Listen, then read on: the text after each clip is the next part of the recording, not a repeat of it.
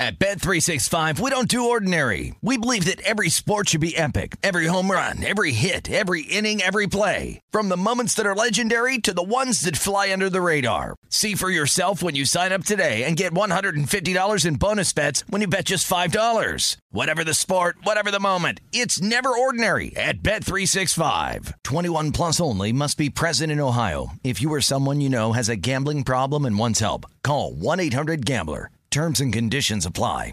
What's up? This your boy Lil Duval, and check out my podcast, Conversations with Unc, on the Black Effect Podcast Network. Each and every Tuesday, Conversations with Unc podcast feature casuals and in-depth talk about ebbs and flows of life and the pursuit of happiness. Unlike my work on stage, I tap into a more serious and sensitive side to give life advice and simply offer words of encouragement, yet remind folks to never forget to laugh. Every Tuesday, listen to Conversations with Unc, hosted by Lil Duval on the Black Effect Podcast Network, iHeartRadio app, or wherever you get your podcasts presented by AT&T. Connecting changes everything. Hey, it's Doug Gottlieb. You know, our trusted partner, TireRack.com, for fast, free shipping, free road hazard protection, convenient installation options, and their great selection of the best tires, like the highly consumer rated Goodyear Assurance Weather Ready. But did you know they sell other automotive products? Wheels, brakes, suspension, just to name a few. Everything you need to elevate your drive Simply go to TireRack.com slash sports. TireRack.com. It's the way tire buying should be. I'm Katya Adler, host of The Global Story.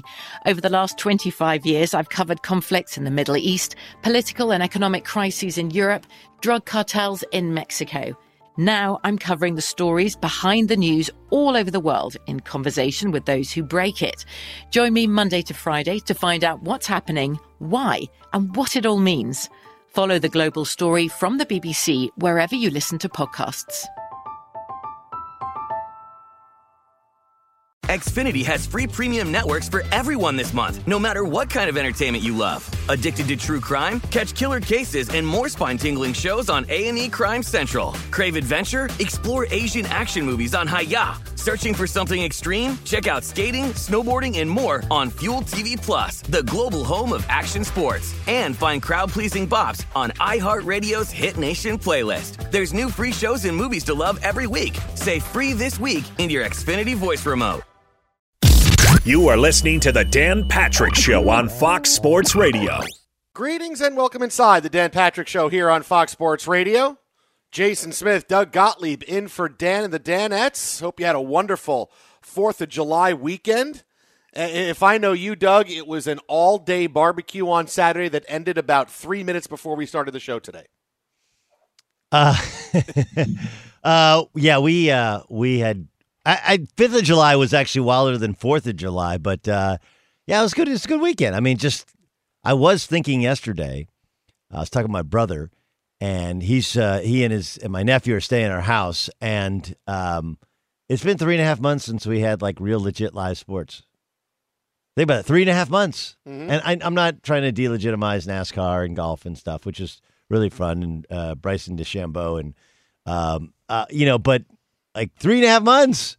It just it it's crazy, but yeah, it was good. How about yours? Was your, fourth good? Yeah, yeah, fourth was good. We had uh, uh, we had a, a, barbecue with with uh, friends. It was just us and another family that we hadn't seen in a while, and you know, everybody, you know, everybody went through the whole, hey, has everybody been okay? Everybody been good? And, you know, the families are, it's like we're exchanging information like it's a negotiation. So you guys have been good. What have you guys been doing? Oh, you guys have been by yourselves most of the time. Okay, great. We'll check that box. All right, we got here, we got this, we got this. And uh, it was a lot of fun. Uh, you know, it was, I mean, 5th of July was kind of spent recovering from the 4th of July. But uh, uh, I, I, don't know. I mean, I'm not a baller like you where I can go 4th of July and then go, let's go big on the 5th. Well, I mean, we, didn't, know, do, I, we, we, didn't, we didn't do it. Like 4th of July, like, we we live in a not not we live five minutes from the beach or so, but not we're not on the beach or um.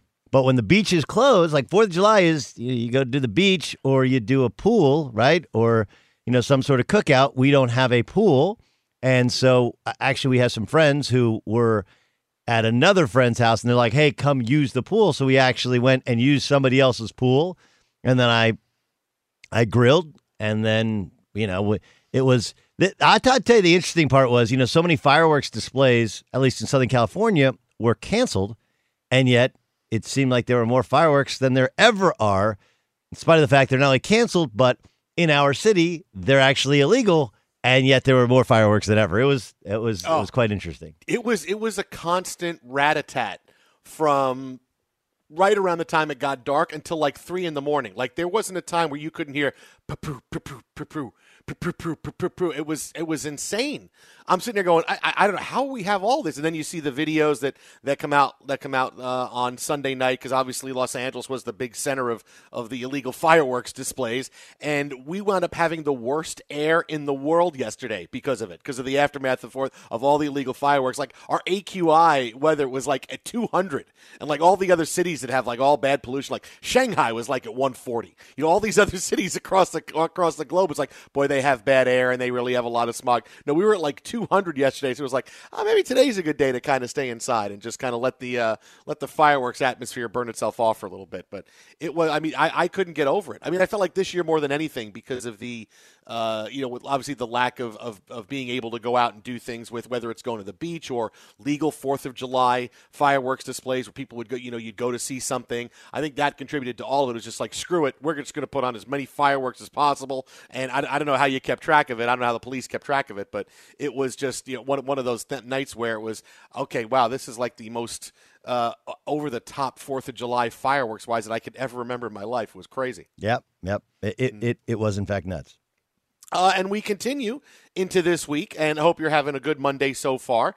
Uh, we got big stuff in the NBA to talk about as, as we have teams closing their practice facilities because of COVID as they get ready to report to the Orlando bubble. The first weekend in Major League Baseball, where we had players work out, and thankfully Masahiro Tanaka is okay after getting that line drive off the head uh, at, at uh, summer training, I guess we have to say, on Saturday. But when Doug, when you and I got off the air on, on Friday, our, our, our, shows, the Washington Redskins name controversy was just really starting to, to get to the next level.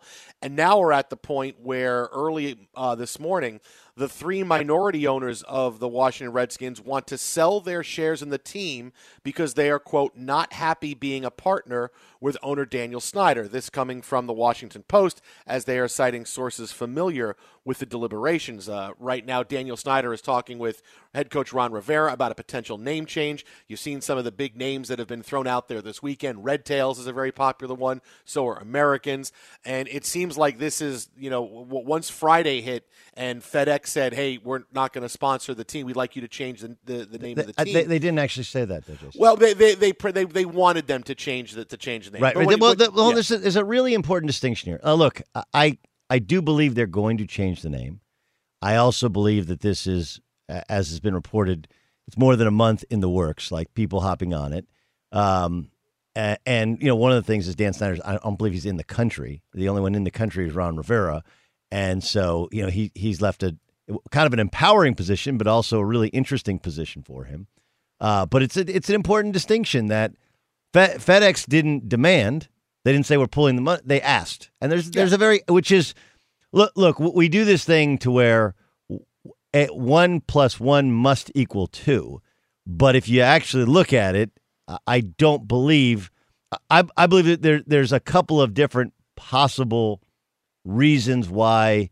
Uh, first of all, like the story coming out, if if the if you think that the minority owners of the Washington Redskins, whom you've never heard of, by the way, um, want to change the name, and that's why they're selling. That doesn't make any sense because the name is likely to be changed and so if they really wanted to win out of this thing, they were like, look, we're going to sell our shares unless, unless you change the name. That's not what happened. So if they're selling right now, it means one of two things. One, they're just unhappy with doing business with Dan Snyder, which is altogether a possibility. Or two, they don't want the name changed and they think it's ridiculous. And because he has acquiesced to the powers that be and to FedEx's request and I believe Nike's request that then they're going to sell uh, sell their shares. The sentence that FedEx put out uh, was thus quote We have communicated to the team in Washington our request that they change the team name. That's all we've really heard from FedEx. It right. was it was an ask, but it's it's more of a hey hey uh, you know we we we write, we write a big check and we would we would like you to change the name. Now, this latest part of the, the controversy, if if what you're saying, the second part, obviously, one doing business with Daniel Snyder, I completely get that because that's you know, listen, you you've seen the way Daniel Snyder is, has done things the past few years. He has had critics, and this is stuff if it's behind the scenes that we don't know about. You know how how the sausage gets made. That's something different. But if you're gonna if you're gonna say we want to sell the team because we don't like the fact you're changing the name, then what, is, what does that say about you? I mean, you're still the owner of the whatever the Washington football team is going to become. You know, you're still the owner of this team. What, it's what, not like they're suddenly you, going out of business. They're not like, yeah, okay, well, we, we, we, want out because you're going to change the name. I don't get why that would be the reason why they. And if that's the reason why they'd want to do it, I really, I, I really can't understand why that's. We're drawing the line at this now. Oh, okay. Well, it's still going to be the same business. It's still the same. Uh, team. no, it's, it's a massive. It's everything. a massive change. Now, the the upside would be you would sell immediately. You would probably sell a substantial amount of merchandise because it's a new team name. But historically, you change your name, you run the risk of of losing uh, l- losing significant footing because you you change it. It just changes you know, you you there's a disconnect with history, and the history of the Washington Redskins as a football team is quite good, right? Mm. First of all, like, and I'm interested in your opinion because I do actually think it's a discussion. I, I don't when when the Washington Redskins were uh, when it was created, the the name Redskin wasn't in any way thought to be or uh, deemed to be or intended to be not only controversial but a negative or a, a slur even right? Which is what it's mm-hmm. it's it's made out to be. Would would you agree with that as as it has been sold to us? I wasn't there but everything we have read that's accurate right? It wasn't like yeah they, it's been it was their, their honor what their desire was to honor native americans. We're going to name our team and other teams in in the country in college football and high school their nicknames have been the redskins for a long time as well yeah sure. And so what what's happened is we've we've taken this hey this must be a slur because it's red skin and we have determined that it's a slur. Now th- there's various polls of native americans and some show a change in their view of of uh, of of the word redskin um but like we don't we don't take anything else as a literal term right? Like we just we don't. We don't the the Pittsburgh Pirates aren't a literal celebration of pirate culture. They're just not. This is true. The Minnesota Vikings, Vikings raped and pillaged. We don't take that as a. We, we take it as honoring the uh, the heritage of the Vikings and being great warriors. Like we, they sing "Hail to the Redskins." The the the redskin, the the Native American on the side of the helmets looks like a proud warrior um, I, I don't like. I, I I I think it's. I actually think it's one of these. And I know Mike Wise from the Washington Post has been on this. Uh, on this, this has like been his his lifelong fight that somehow this solves the issues of what we've done to Native Americans, and this is a, a slur and a blight. I think it's a mistake. I think we're wiping away, potentially wiping away any sort of Native American references from sports when the references in sports are that of a proud heritage and culture that fought for their land valiantly. They were just overwhelmed by numbers and by weaponry, right? Like I just, I don't know. I, I don't, I, I kind of, again, I'm not Native American. I can't tell people how to think, but I just, I, I, I, I'm, I, don't understand it. I, I really don't. Well, this is this is. I'm, see, I'm on the opposite side of you. Jason Smith, Doug Gottlieb here on Fox. Is I, I get it. I get that in the beginning. Hey, we wanted to come up with a nickname to honor Native Americans. Okay, great, and and we've seen that throughout throughout sports. But as we've seen, in especially in the past, you know, few weeks and months, is that just because something was always accepted doesn't mean it was always a great idea. You know, the Confederate flag was accepted in NASCAR up until NASCAR finally said, okay, we understand that there's many people in the South that look at this flag as a symbol of, of, of their freedom and, and, and the early parts of our country. And I get that, but for many people, it's also a, a symbol of slavery. So we need to do away with that. And just because it was accepted for the longest time, it doesn't mean that it was always a great idea. And in the ensuing years, we have seen uh, historians and and Native American groups uh, come out with, "Hey, listen, just so you know, there is a history of the of the the term Redskins being." Uh, racially uh, divisive, and and you would you would cite you would you would cite different reports as well. This report is about just being able to frame us with the color of our skin. As we've seen, that is a bad idea, and that is not something that you should do. Also, that the term had to do with uh, what people thought about them, uh, Native Americans, in a derogatory term, as far as being offered uh, a, a penance for their or, or money for their scalps you know, back in the early parts of the United States, as, as some historians have say, this was in newspapers here in the United States years ago. So in in the in the ensuing years, there has been more. Hey, you know, just so you know, this is part of what it is as well. And you can talk to many Native Americans who, and Daniel Snyder has put up many polls throughout the time as as Redskins owner, saying Washington Redskins owner, saying, hey, look, many people like it. Yeah, I, I, get there are some people that don't like it, but many people like this, and so we're going to keep we're going to keep this as the nickname. Even though as, as time has gone on, you have seen more evidence that well, maybe it's not quite the the answer and, and the honoring of the heritage that you think it is.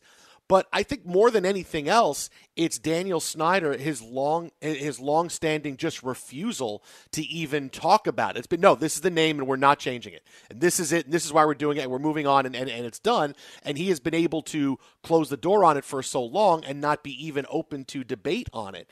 And I think that's really what's pushed what's made this continue to push going, hey, you gotta listen to us, you gotta listen to us and, and, and think about this. And now suddenly here's, you know, FedEx saying we'd like you to change the name and other uh, companies have done it as well. Nike stopped selling but uh, here's, uh, merchandise here's, for a little bit. Here's, here's, the, th- here's the thing, though, Jason. This is what we're this is what we're doing. Okay, we're you're tearing down a Christopher Columbus statue.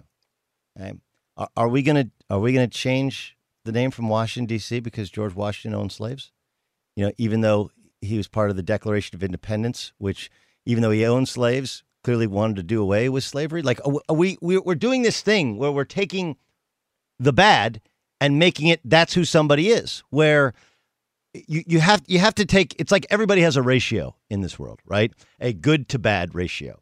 And the overall ratio of good to bad with Redskins is actually really, really good. I mean, I, I honestly believe if the Redskins were better, there'd be a lot more pride in the Redskin name in Native American culture. And if Dan Snyder wasn't viewed as such a jerk, then it, it would be he would be viewed differently. But because he has for for a myriad of reasons, right? He famously charged people uh, to to watch training camp, um, which which obviously you know that hadn't been done by previous ownership. Like there's plenty of things, and we as the media have villainized him. So this has become the Redskin nickname about him, even though he inherited it when he bought the team, and the the name and the logo is iconic with with the National Football League. Like I, I just we we do this thing to where we take the the that if there's any bit of bad, well then it overwhelms the good. Look, I I understand that if you read it, there you can take it as a negative term, okay? but the the idea that it's a slur, like not really. It's not used in anyone's common language. No one uses that. Even Native Americans on their uh, on their land, they don't use it, and we definitely don't use it. It's not. People make it out to be a slur like there are other racial and or anti-Semitic slurs. It's not because it's not actually used. Nobody nobody calls somebody a redskin. Like that's just not in common culture. And we all do know that it wouldn't have ever become a nickname in the NFL, even during the less sensitive times of you know the 19 what is it 50 40s or 50 30s if it wasn't for the idea that hey we want to honor, honor a culture and we can't just pick one Native American group because that would tick off other Native American groups. So we just all lump them together. And at the time, they said, let's just use the term redskin. That's basically what happened. And we all kind of accept that's what happened and that's the intent of it. And we're like, we're doing this thing where I, I understand the tomahawk chop could be deemed like, well, what are we doing here? Is this insensitive? But I think we all know it's just it's like a war chant and it fires up a crowd and it, it doesn't mock Native Americans. None of this mocks like the whole thing is you want to take away from mocking a culture. It doesn't really it doesn't mock a culture. I don't think anyone argues that. We're arguing whether or not the term is offensive and I guess you can take offense you can definitely take offense to it, but there's lots of things you can take offense to. And so we're going to create this world where every team is the Wildcats and the Lightning and and things that you know that that that can't push back, which I guess is okay. but I actually look at Native American culture as a pretty amazing thing, as the, the, you know, a, a really interest interesting group of people that we don't know enough about even today.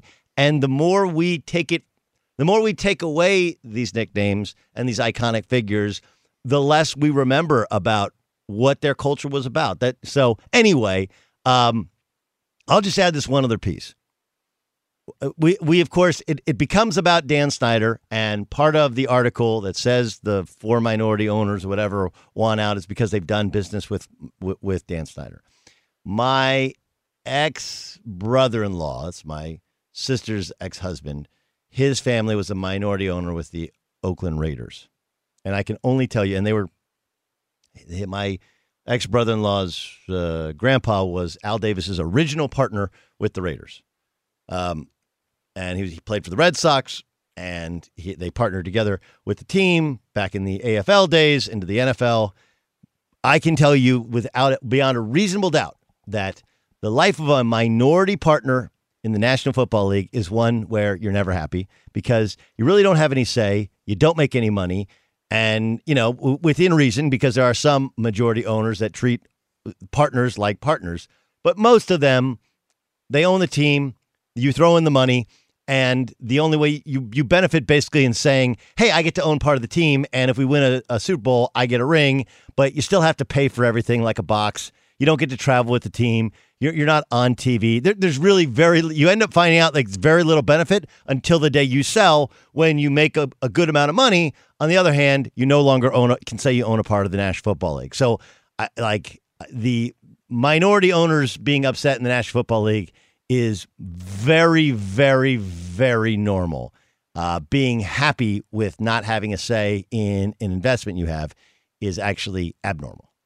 Yeah, and this would be the second set of partners that Snyder has had that he has now cycled through uh, since he since he bought the team, and you know, so now that's something that's going to be put under the spotlight. Okay, why is this? And and one of the partners, Fred Smith, is a guy supposedly that he gets along with great and he really likes him and and hey all right we get along. And that now this is now the next phase of okay now i'm i'm dealing with the the change of the name and now the minority uh, owners want to sell and and it's you know Daniel Snyder's out of the country and it's oh wow this is just all coming together really really fast. It is kind of a freight train that got out of control over the course of the span of of 48 72 hours. Uh, Doug and I will have more on this uh, continuing on here. Uh, Jason Smith Doug Gottlieb in for Dan and the Danettes today. Twitter at how about a fresca Doug at Gottlieb show. We got Adam Caplan coming up in a couple minutes Fox Sports 1 NFL insider. We'll get his thoughts on this and Colin Kaepernick put out a statement a day ago on the 4th of July. We'll find out if he's any closer to signing with an NFL team. Keep it right here, The Dan Patrick Show.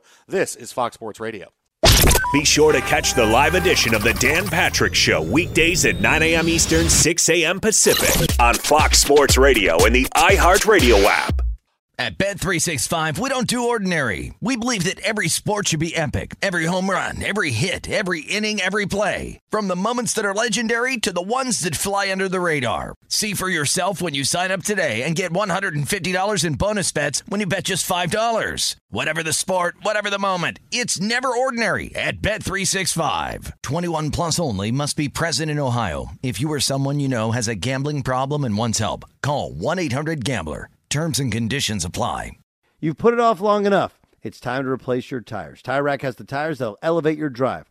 Touring tires for commuter comfort, performance tires for sporty handling, all-terrain tires for on and off-road adventure. Go to TireRack.com to get started.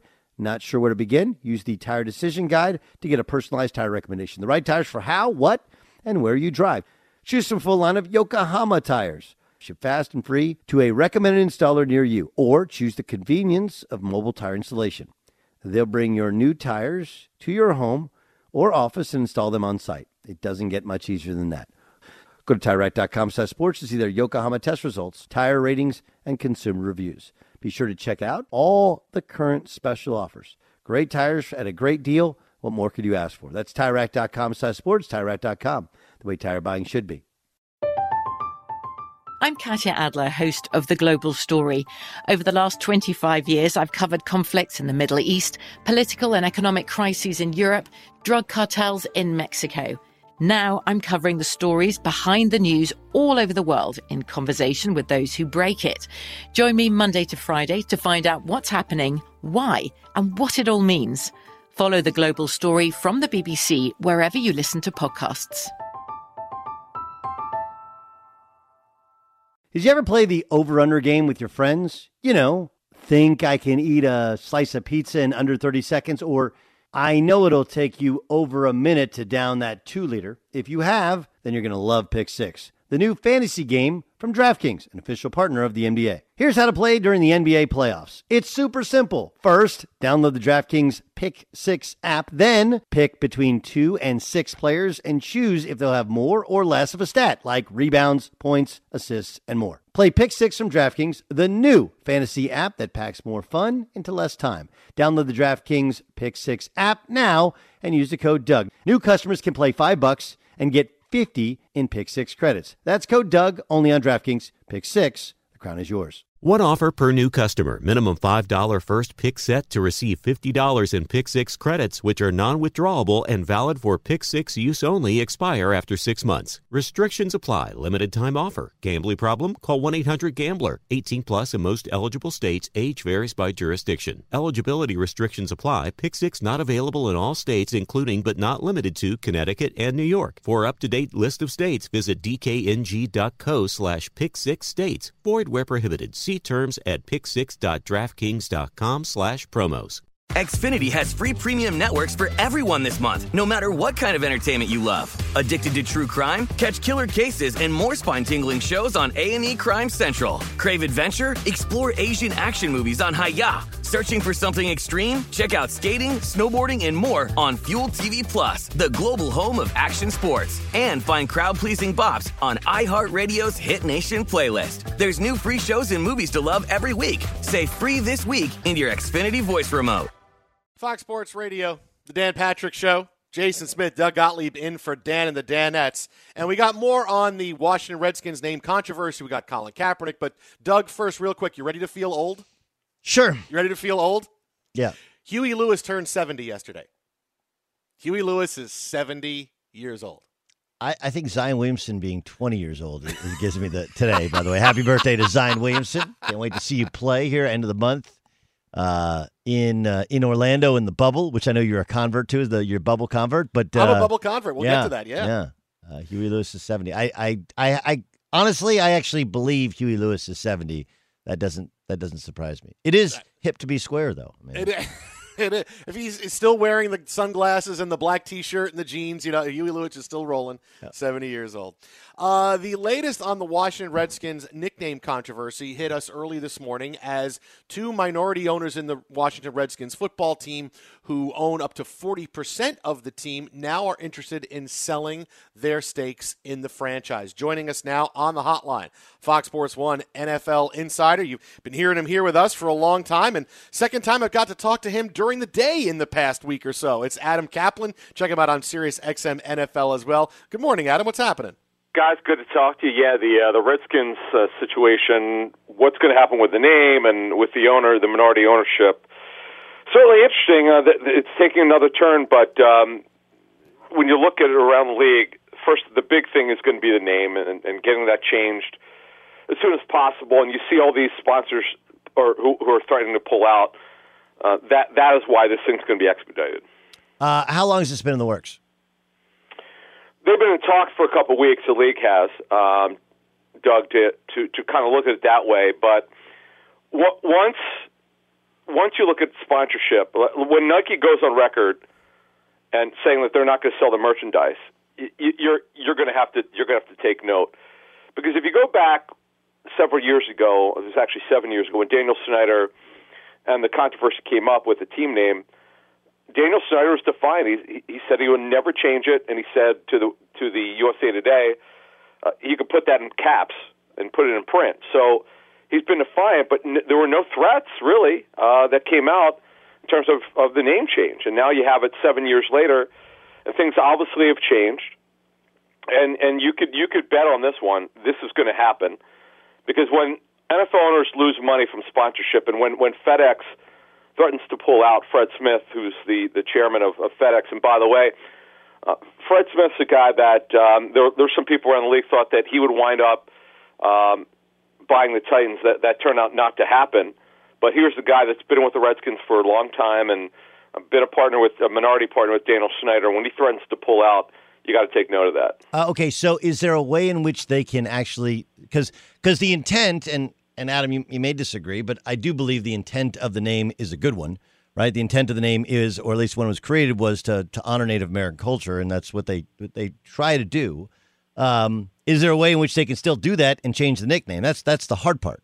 Yeah. Okay. So here's the thing that this is my understanding as of, of late last week. If they can, they'd like to keep the color scheme, the burgundy and gold. That that that they'd like to do.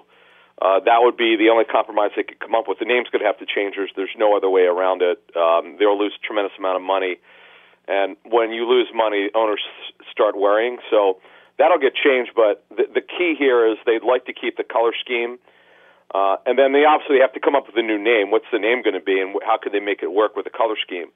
Um, it, it, it's it's obviously challenging at this late date. You know, you like to do it if you're going to do it. You, you like to do it earlier in the off season, um, especially when we've got training camps opening uh, in, in just a couple weeks here. So uh, those are the challenges now with the Washington team name. Cap, how much of this? I don't want to say could have been avoided, but could things have gone easier had Daniel Snyder just a, a, little bit seemed like he was listening to concerns instead of being as defiant as he's been? Because I, that's really what has kept this going for a long time. Because we've had this. This is not a new story. This is a few years Nope. old. But the fact that he's been so no, this is it, and there's no conversation about it, I can see where that's just going to piss people off. You're right, and it, it, I'm glad you brought that up because his reputation, when I worked on the story many years ago, it, was so. It got to the point they wanted to. Not only did they not want to change the name, they were looking for anyone who would back them to, to keep it. And he, they were, they were going out of their way. Uh, their, their, their media staff, uh, their communication staff, to find anyone would back them to keep the name. And yeah, there, there's been a disagreement, obviously, of, of whether it's offensive or not, or not, as Doug brought up. But the fact of the matter is, this is nothing new. And the reason why that, that you know Snyder has not spoken publicly, but they put a statement out um, where they're they're going to review it. Well, they're going to do more than review it. You you could bet on that. The only, that's really the only thing we know that that I feel strongly about is that it's going to change. And then obviously you've got the you, you've got the minority uh, uh, ownership issue, uh, which has been well detailed by um, Washington Post and Pro Football Talk. So. Uh, it's bad, and uh, this is not what you want when we've got what we're dealing with as a country. Uh, okay, let, us get let's get to actual football. Uh, Yep. Cam Newton is in in New England. He is working out. I mean, he looks like Cam Newton. And if you've ever seen Cam Newton in person, Greek gods think Cam Newton uh, is is impressive uh, to to look at. But I mean, like, look the the NFL people I've talked to, and um, obviously Adam Caplan, Fox Sports Radio, Sirius XM, NFL Insider, joining us here on the Dan Patrick Show. Um, I, I was told like, look, the big issue is his shoulder, um, a little bit his ankle and his foot that that he had an issue with last year. But but so many in the media and especially fans think of Cam Newton as 2015 Cam Newton and the two shoulder surgeries and how he was throwing the ball post surgery last year was the biggest reason that he was still on the street. Do, do we have any idea about the shoulder? No, the, the, the Doug, the reason why Cam took so long to sign, first of all, you're coming off two injury plague years, and as a matter of fact, the torn rotator cuff was a two-year injury. Then you throw in the Lisfranc injury, which is a very bad broken foot, nine to twelve month rehab. You add all that up, and he's having trouble finding a starting job. Uh, if he was willing to take a backup job, he would have signed three or four months ago. Uh, now, what I'm told internally is the Patriots are selling this as competition, but the reality is he's going to wind up playing, whether it's week one or four. Now, I could also tell you that Josh McDaniels' offense is very difficult to learn. You're asking him to learn it in a matter of three weeks, uh, just from the playbook, and then obviously applying it to training camp. That's not going to be easy in a shortened preseason. We we don't know exactly. It's either going to be zero or two preseason games we're going to have. Um, the shoulder was a two-year issue, not a one-year issue, uh, and you you wonder. I know he's only 31. That's not old quarterback years, but you wonder you wonder if he's going to be the same player. His weight is really down. If you remember, Doug, his weight he was over 260 uh, some years ago, and he, then he then he lost a whole lot of weight and he got himself in better physical shape. he's got a lot to prove here. There's no question about it. But a healthy Cam is what they're looking for. I, I would I would agree with one thing though. You said with his shoulder. I don't know that he's quite the same thrower. And remember, accuracy. He's never been a highly accurate quarterback. It's just a matter of of, of physical arm strength.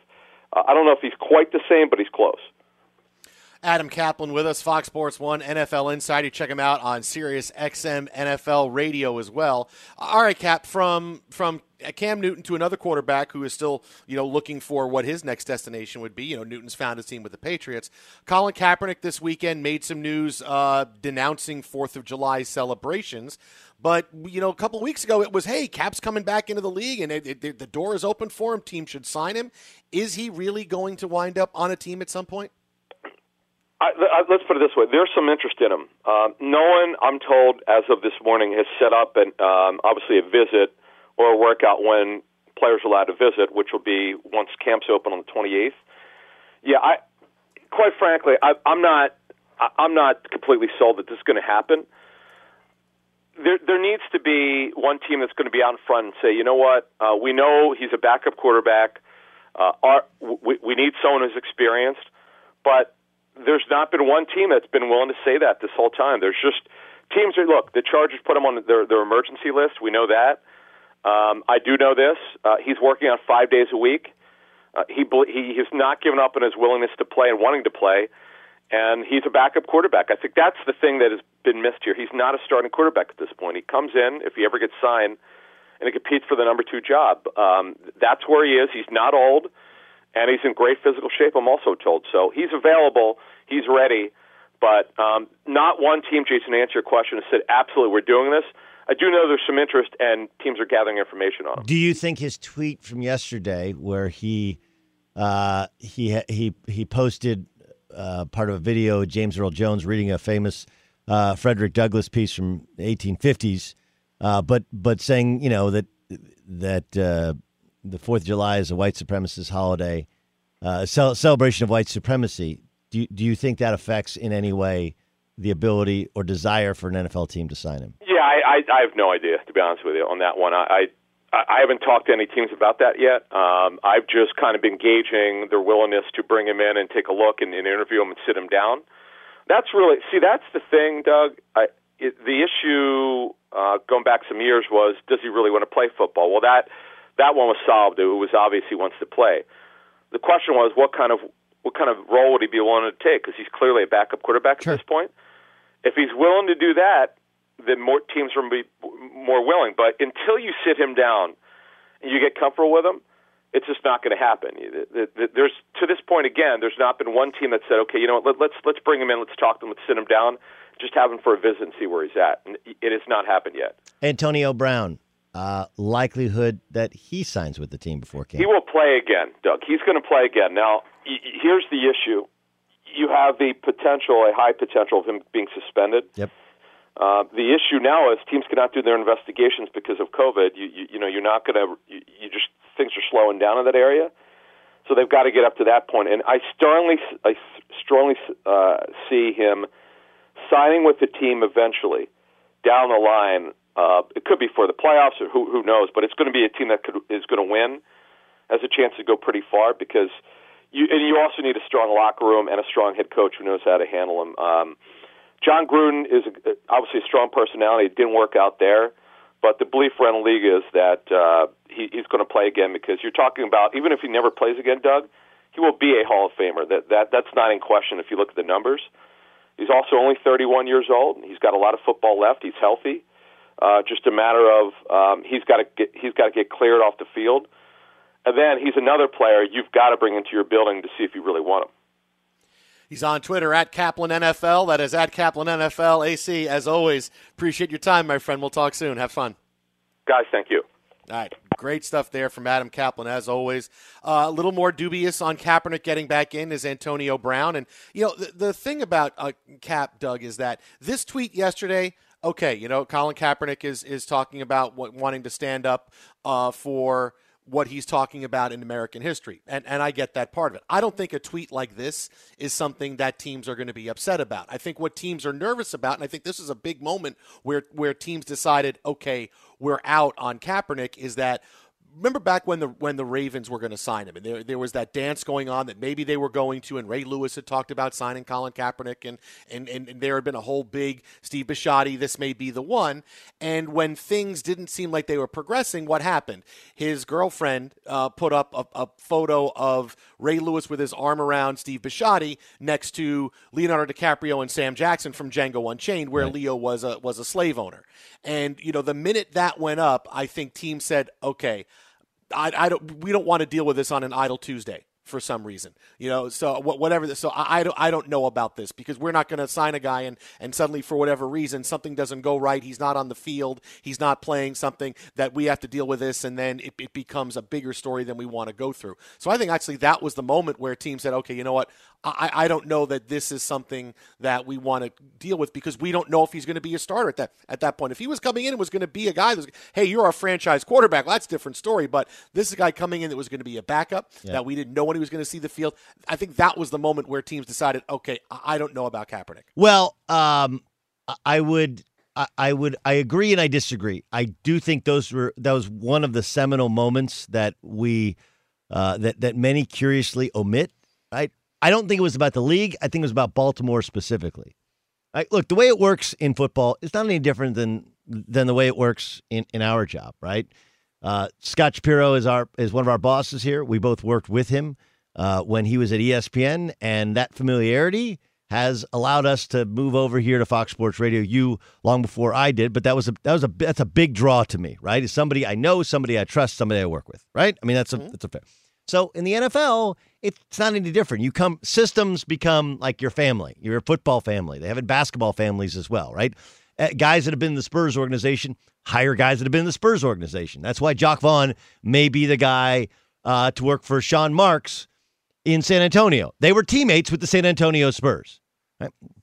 Greg Roman's the offensive coordinator with the, with the Baltimore Ravens, and the success you're seeing from Lamar Jackson in a newer version of that system is one that he could have had success in. But what happens is when your girlfriend puts out that meme and the owner of the Ravens sees it, he's like, nah, nah, no, we're not we're not signing that guy. And so I don't know if it did it for the rest of the league. I do know for the Ravens, a team where he had a legitimate tie, the the brother of his head coach, the same offensive coordinator in in San Francisco. I think it made Baltimore dead to him, right? Um, he did, remember, go to Seattle on a visit, and they came out saying, well, he's a starting quarterback, meaning, you know, and this is what I heard. You know, he wanted starting quarterback money. He wanted to be a starting quarterback because he'd been a starting quarterback. He hadn't, he wasn't yet ready to make the adjustment in terms of mentality and salary of being a backup. So I, I think those two specific places uh, were missed opportunities by Kaepernick, and I think now it takes somebody like a Andy Reid who has uh, who's who's done the he he had this the image rehab with Mike Vick. It's different, obviously. I know from Kaepernick, and he has a starter who no one in the world thinks should sit for Colin Kaepernick, and then Cap could get up to speed and understand the system and could learn to be a backup and maybe eventually be potentially be a starter or play somewhere else where there's a bunch of Andy Reid guys. I think that's the way back to the league. But we can talk about this tweet later.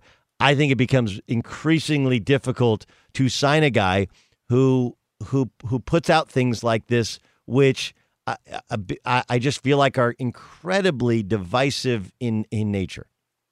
Twitter at How About a Fresca, Doug at Gottlieb Show, Jason Smith, Doug Gottlieb in for Dan and the Danettes today. As Doug said, we'll have more on that coming up. Speaking of uh, Twitter, something coming up at the in about 15 minutes from now that's starting to make a lot of news. But straight ahead, a big week for the NBA as teams get set to report to the bubble.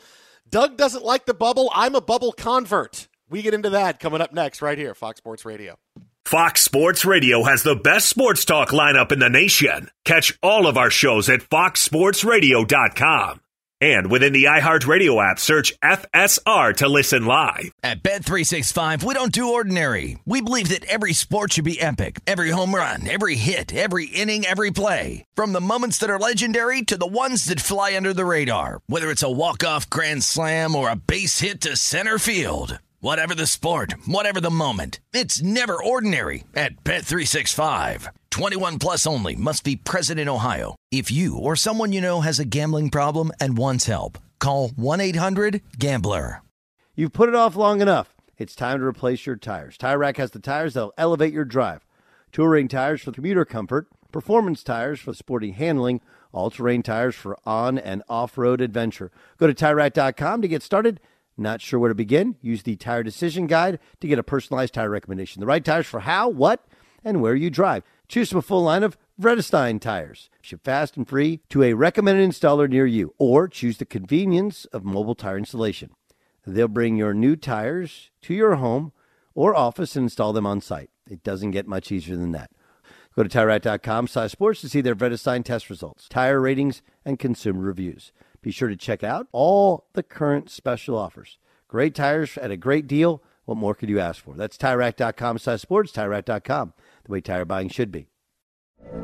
From BBC Radio 4, Britain's biggest paranormal podcast is going on a road trip. I thought in that moment, oh my God, we've summoned something from this board. This is Uncanny USA. He says, Somebody's in the house, and I screamed. Listen to Uncanny USA wherever you get your BBC podcasts, if you dare.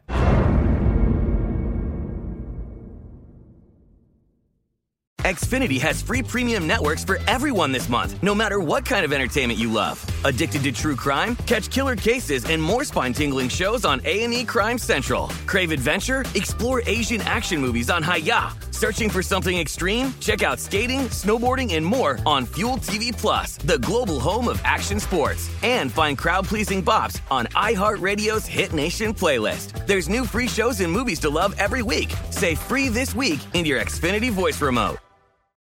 What's up? I'm John Wall. And I'm CJ Toledano, and we're starting a new podcast presented by DraftKings called Point Game. We're now joined by three time NBA Six Man of the Year, elite bucket getter. Let's please welcome Jamal Crawford to Point Game. King of the Court one on one tournament. If they had it back in your prime, do you think you could have took it all?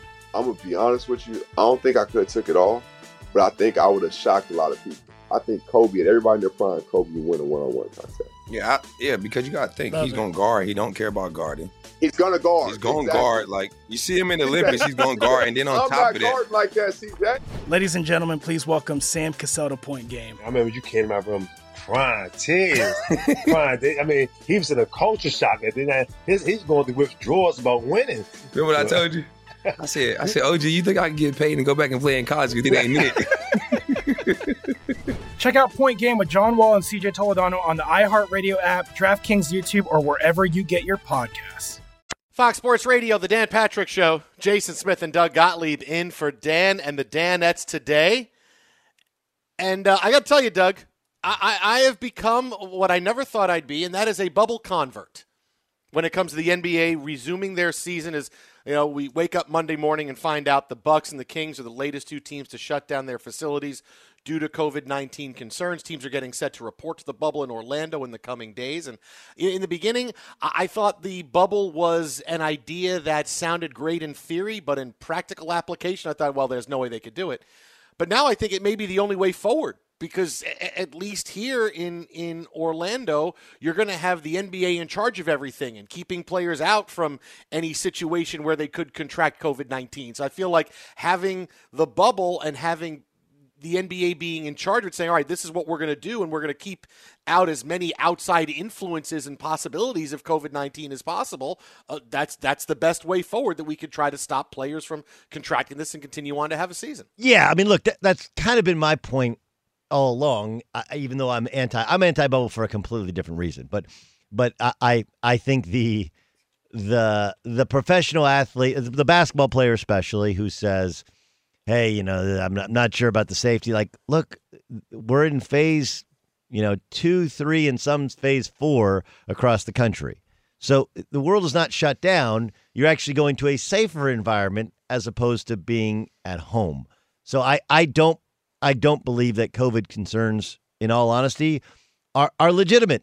When when you say I, I don't want to play because of COVID concerns, I don't believe those are actually legitimate concerns because you have the same issues with COVID when you're at home, only you don't have the same sort of uh, of medical resources that you're going to have in the bubble, nor do you have the protections of being the bubble. My issue with the bubble is I just don't think it'll be great basketball. or nearly the level of basketball that the NBA should be played at if you're going to decide a champion.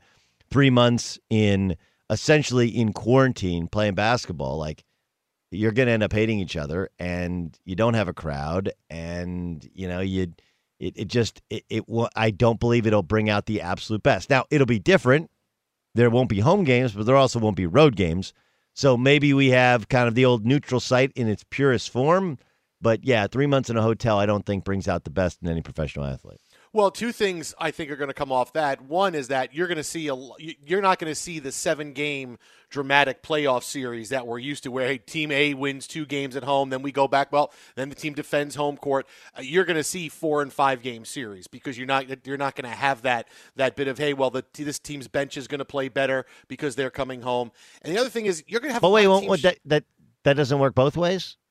Well, it does, but you're gonna have. The, but the strongest team is to exert its will over four or five games, over a set, or a sense of seven games. Whereas maybe they, you know, a team would take game five, but boy, you had, you know, some so and so come off the bench and score 23, which was something that normally wouldn't happen. I, I just think you're going. to The better teams are going to steamroll through the lesser teams as as far as it goes when, when that comes. That's how I think. That's why I think the playoffs are going to be a little bit shorter, and But- the but- series are going to be shorter than that. Well, I, there's just so much unknown. Like we, we don't. Yeah. That, that's that's operating under the premise that team that that inferior teams only play well because they're playing at home, um, which I, I don't know that to be the case. I, I would also say that you don't know. I, I I don't think there's a ton of difference between a bunch of these teams outside of the top couple of teams, um, and then you also don't know how they're actually going to perform uh, when you have, you know, guys, some guys don't perform as well when you're in a hotel for a couple of weeks at the start and then a couple of months by the time we get into it. And then the last part is like, okay, I thought the Lakers were trending to be better than other teams in the West, but they lose Avery Bradley. That dramatically changes how good they are and what their ceiling is and what they look like. So th- there is a lot of unknown there. Well, and, and two, think about this: how many teams are showing up? Going, we're not going to win a championship. We're just going to go here for a month and then we're out. And we're, you'll be able to tell right away the teams Well, yeah, there's- that are in it to win a championship. The teams are just saying, "Look, we're we're, we're I'm only calling because I have to." No, no, quite, no, and, and and and to your point, if you get down three games to none, like it's like let's let's get let's get out of here. You know, three games to one, like let's let's get out of here. Like let's let's. I understand that, but um, what what do you like about the? I like it's interesting. You know, TBT's going on, and four teams didn't even get to play in the tournament. And Eberlein Drive, that was a uh, that a team had a buy. They had one guy test positive, so they went home. I, I think that the big question is going to be, well, we, you know, we gotta, we will gotta- guys will Let's finish more on this coming up next. We got more on this coming up next, and a big tweet on Bubba Wallace, Fox. Be sure to catch the live edition of the Dan Patrick Show weekdays at 9 a.m. Eastern, 6 a.m. Pacific on Fox Sports Radio and the iHeartRadio app. At Bet365, we don't do ordinary. We believe that every sport should be epic. Every home run, every hit, every inning, every play. From the moments that are legendary to the ones that fly under the radar. Whether it's a walk-off grand slam or a base hit to center field. Whatever the sport, whatever the moment. It's never ordinary at Bet365. 21 plus only must be present in Ohio. If you or someone you know has a gambling problem and wants help, call 1-800-GAMBLER. You've put it off long enough. It's time to replace your tires. Tire Rack has the tires that'll elevate your drive. Touring tires for commuter comfort, performance tires for sporty handling, all-terrain tires for on and off-road adventure. Go to TireRack.com to get started. Not sure where to begin? Use the Tire Decision Guide to get a personalized tire recommendation. The right tires for how, what, and where you drive. Choose from a full line of Hankook tires. Ship fast and free to a recommended installer near you, or choose the convenience of mobile tire installation. They'll bring your new tires to your home or office and install them on site. It doesn't get much easier than that. Go to TireRack.com slash sports to see their Hankook test results, tire ratings, and consumer reviews. Be sure to check out all the current special offers. Great tires at a great deal. What more could you ask for? That's TireRack.com slash sports, TireRack.com, the way tire buying should be.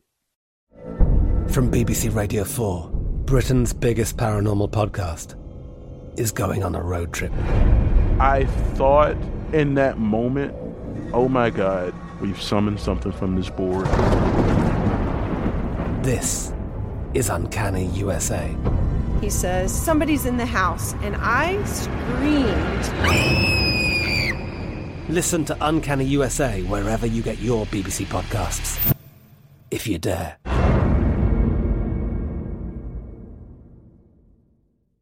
Xfinity has free premium networks for everyone this month, no matter what kind of entertainment you love. Addicted to true crime? Catch killer cases and more spine-tingling shows on A&E Crime Central. Crave adventure? Explore Asian action movies on Hi-YAH. Searching for something extreme? Check out skating, snowboarding, and more on Fuel TV Plus, the global home of action sports. And find crowd-pleasing bops on iHeartRadio's Hit Nation playlist. There's new free shows and movies to love every week. Say free this week in your Xfinity voice remote.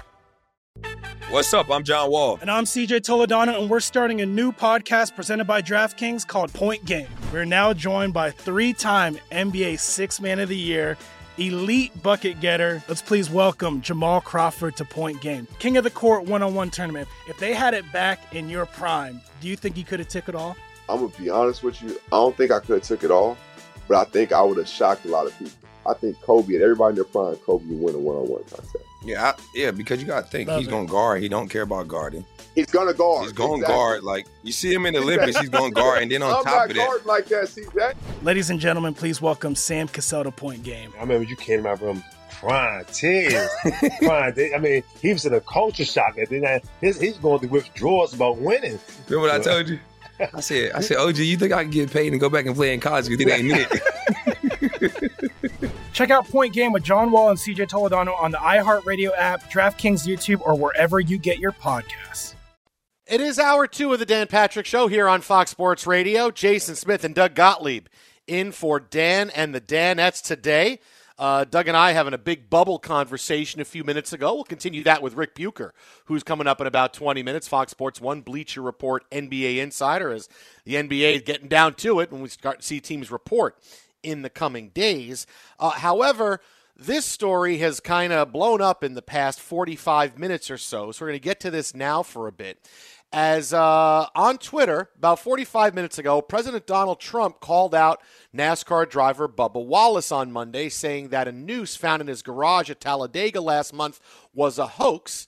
And he also is questioning NASCAR's decision to ban the Confederate flag. Here's the quote from President Trump has at Bubba Wallace apologized to all of those great NASCAR drivers and officials who came to his aid, stood by his side, and were willing to sacrifice everything for him, only to find out that the whole thing was just another hoax. That and flag decision has caused lowest ratings hmm. ever. This is a tweet from President Donald Trump just a few minutes ago on the Bubba Wallace story. As you know, look, Doug, this story honestly was was was done being a front burner story. It happened. We dealt with it. We talked about it. NASCAR United, which was a great moment, and and uh, you know President Trump is is bringing this up again and and uh, throws this out here on a Monday morning. Yeah, I mean, it goes in the on the back of his speech in South Dakota at Mount Rushmore. You know, which in in in a moment where you think a leader unites, a leader, he- uh, the leader of the free world divides. Um, I I look. Do I think that Bubba could have, you know, when he immediately found out, or when when he was told uh, several times that it had been hanging previously, um, could could he have you know was there a different way to handle it of course there was of course there was but i would also tell you that you know i'm i'm not a black person but you know if i find if somebody says there's a noose hanging in your garage you know whatever however long it had been there or whatever the intent of a, a garage pull or whatever that somebody that that it's abo- alleged to have been I, I probably would have freaked out too you know i mean like look, I'm Jewish. If somebody put a swastika in my garage or something that looked like a swastika, I would have been like, what, what, what is going on? Well, the swastika's been there for a couple years. Like that doesn't change it to me. Right. So I, I, I actually look. I understand his freak out, and I do believe that there was a moment where he could have really, really won the day and said, "Look, obviously it was a misunderstanding in terms of was it directed at me, but I, I cannot thank my fellow drivers enough." I- You know, like we're making these correlations about ratings equating to popularity. I, I, I guess, but part of it is fewer and fewer people are are watching sports on TV because right now everyone's watching news on TV or they're just done with everything on TV and they're not watching any of it until sports comes back. So there's a there's there's a it's a, it's a lot. It's loaded. Um, but I I don't understand the need to apologize at this point, other than saying it was a misunderstanding. Right? Like that's really what it was. Yeah, it, for the beginning, for everything how it unfolded, I don't see how NASCAR could have done anything differently. Here's the garage. Hey, this is a noose. Wow, this is a noose. NASCAR went and told Bubba Wallace, hey, there's a noose in your garage. Okay. At this point, the story was going to go how it was going to go because what does it look like if NASCAR says we're looking into we're looking into this and it could be a noose, we're not sure, and then what's the blowback? They can't even admit that it's a noose. In a sport that has made big strides forward with the Confederate flag controversy, saying, listen, it's no longer welcome at our track, suddenly is playing defense. And okay, well, wait, wait, wait. Uh, conversely, if you say, uh, well, with what's gone on with with driver Bubba Wallace, we're looking into this, and we'll have a statement in a couple of days. We don't want to we don't want to go crazy on this. Then it's wait a minute, a noose was found in his garage. How can you say we're investigating? How can you say there Yeah, was yeah. no way NASCAR could come out with anything other than how they did it, how they went? We were going to get to the point where Look. Boy, there's a little bit of embarrassment because it was there for a while. We don't know how or why it got there, uh, but I don't know how there was going to be anything that was going to change how it went from when the story was first reported to the finding out that okay, this wasn't put there specifically for Bubba Wallace. It was somehow there, fashioned as a rope. I, I don't know how they would have gotten past any of that point to get to that point of it. Um, I, there are ways, but but like, look here. This is, and and again, Jason, feel for like one of the things that I think you and I have done a really good job of here is we're having a conversation. Like this is actually the way it's supposed to go, right? It's it's in any of these, in any of these, like. I, I, all people should be like, all right, here's what I think. Well, here's what I think. It doesn't have. We we shouldn't necessarily operate in this. There's only one thought, right? Like there, there's a, a bunch. It's even even if you go to the NBA and what they're allowing players to put on the back of their jerseys, if you want to open up free speech to make political or you know social justice thoughts, then you can't limit it to ten different things you can say, right? Like it. I- wouldn't put it on my jersey, but it and I don't think anybody would. But the idea that you can't put Trump 2020 on the back of your jersey when you can make other political statements, I think is a mistake. I think that's actually limiting free speech. It's doing the opposite of what you're saying you're doing.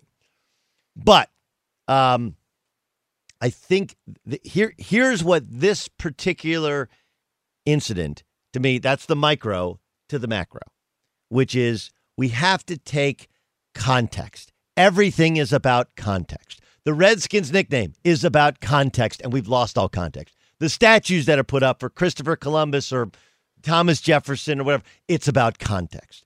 And the bub, what happened with Bubba Wallace and the reaction to it is all about context. Like, let's not forget that uh, the week before they said, "Hey, no Confederate flags," which I, I don't know why it took so long, but congratulations to NASCAR. Welcome to the 21st century, right? Okay, so they do that first. Then they're getting ready to race on Sunday before it was canceled eh, or postponed, and somebody pays for a plane or somebody puts in the back of their plane, you know, the Confederate flag, and they fly it over the. So, so now you create this tension after a decision was made, which there was already it was already tense. Then you're Bubba Wallace, and you hear there's a noose in your garage, and you don't see it. It becomes a game of telephone, and it gets and you're like, wait, it's in it's only in my it's in my garage, hanging over my car, like.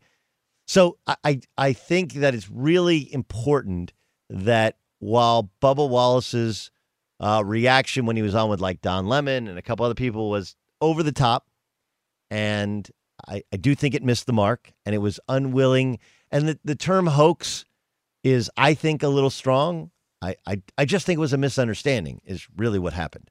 Um, I, I, I give Bubba Wallace more of a pass than I give other people a pass because of the context, because it be, because of the it was the first race where there were people there and there weren't supposed to be Confederate flags, and somebody did fly, fly a Confederate flag over the Sunday race before the Monday. And look, my net takeaway is my net takeaway from a lot of these things, which is the the the, the net net is all these NASCAR drivers like they don't want to be considered racist. They want to lock arm in arm with all like look, we just want to race and we want to have a great time and we want to make a lot of money and we don't care what the color of your skin is, which is my net net from a lot of these things. 99% of humanity is against racism. They really are. And we we have a tendency to hyper focus on the smallest infinitesimal percentage which It's like it's like white supremacist marches. They've they've they've been in this country forever. They're smaller really than ever. They feel louder than ever because we amplify it with social media and with right and traditional media. And I, I think that we yeah, always have to take context into a remark, into a nickname, into a reaction that that paints a much clearer picture for what really happened. For Bubba Wallace, Jason Smith, Doug Gottlieb in for Dan and the Danettes it, turned out to be a moment of incredible uh, uh, uh, of forwardness for NASCAR with whatever this even though the noose wasn't put there for him the powerful photo of him on the track with all the drivers with their masks on behind him showing you know th- th- we are we are for stamping out racism. We drive together. We stand behind Bubba Wallace.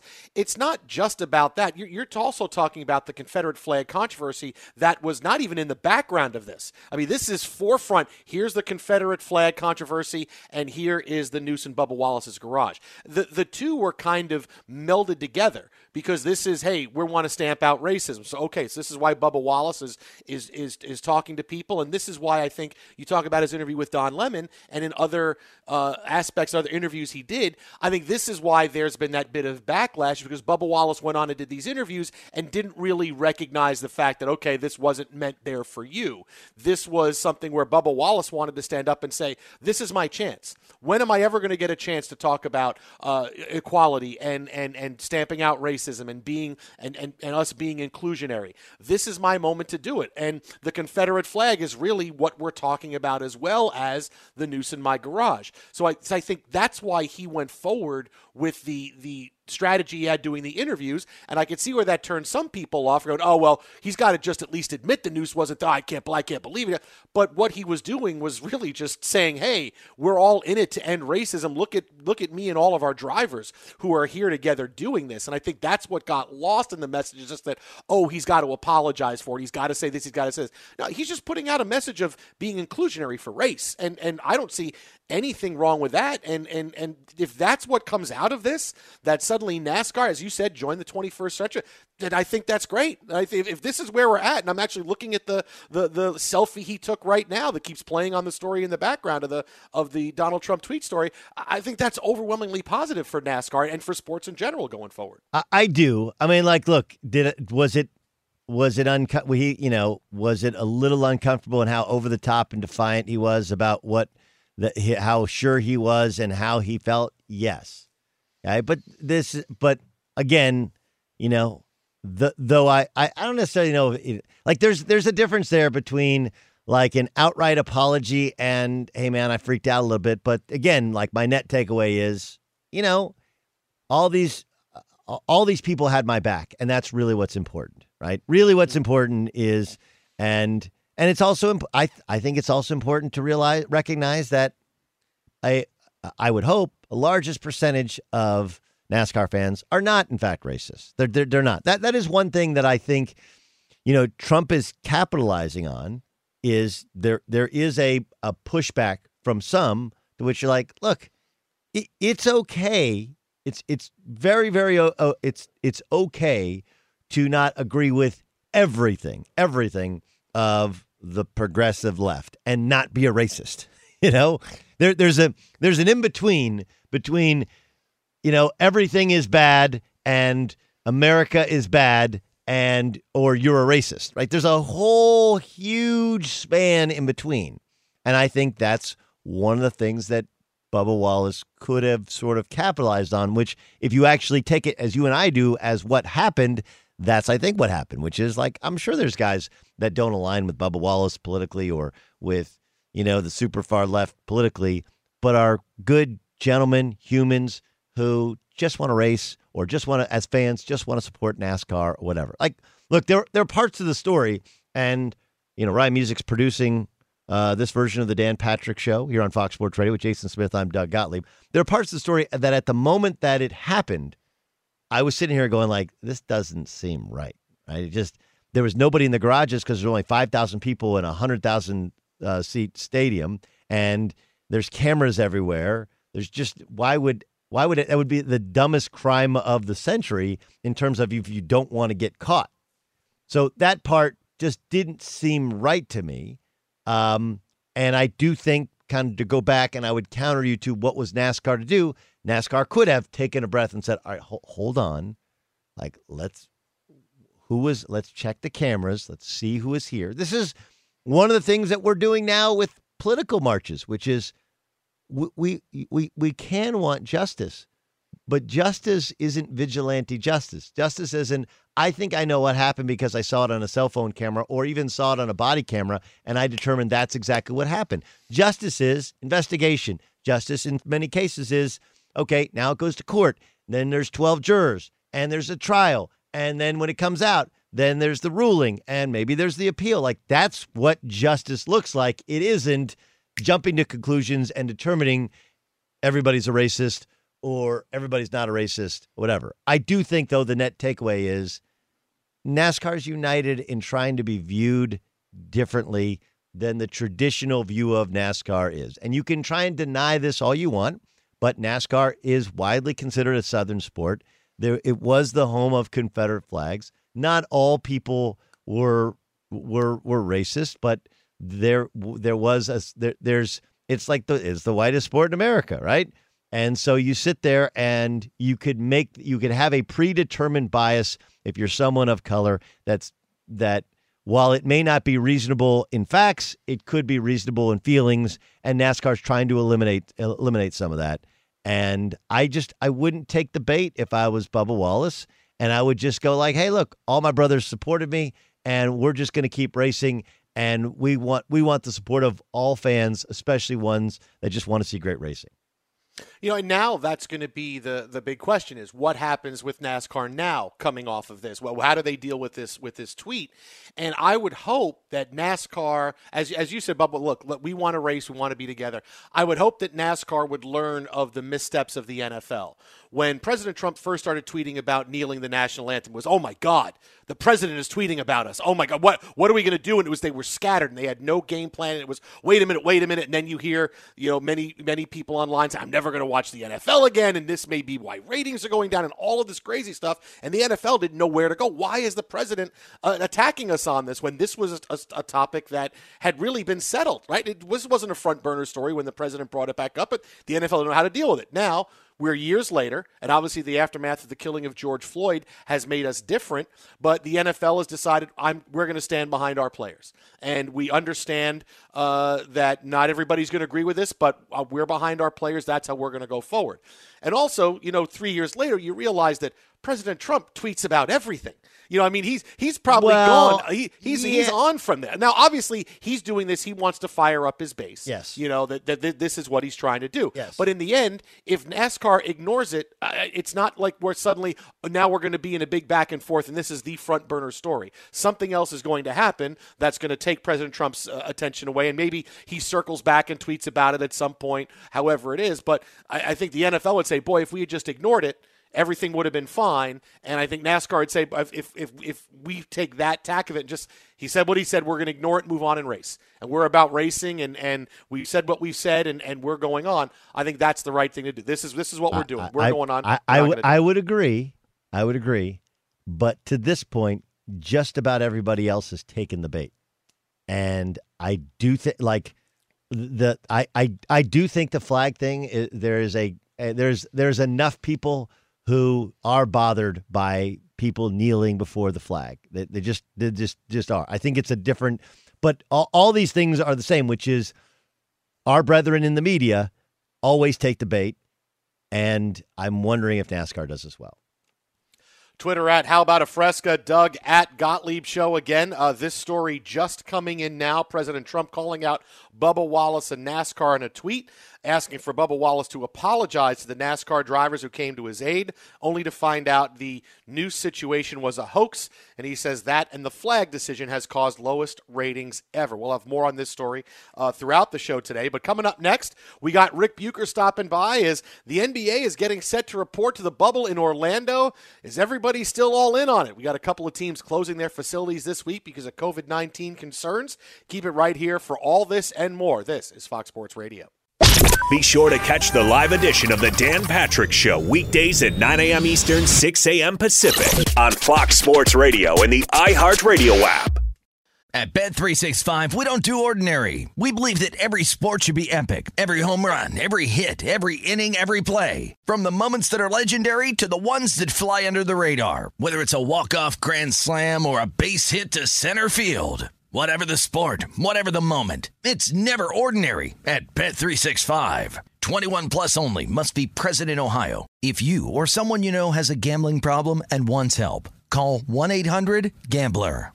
You've put it off long enough. It's time to replace your tires. Tire Rack has the tires that'll elevate your drive. Touring tires for commuter comfort, performance tires for sporty handling, all-terrain tires for on and off-road adventure. Go to TireRack.com to get started. Not sure where to begin? Use the Tire Decision Guide to get a personalized tire recommendation. The right tires for how, what, and where you drive.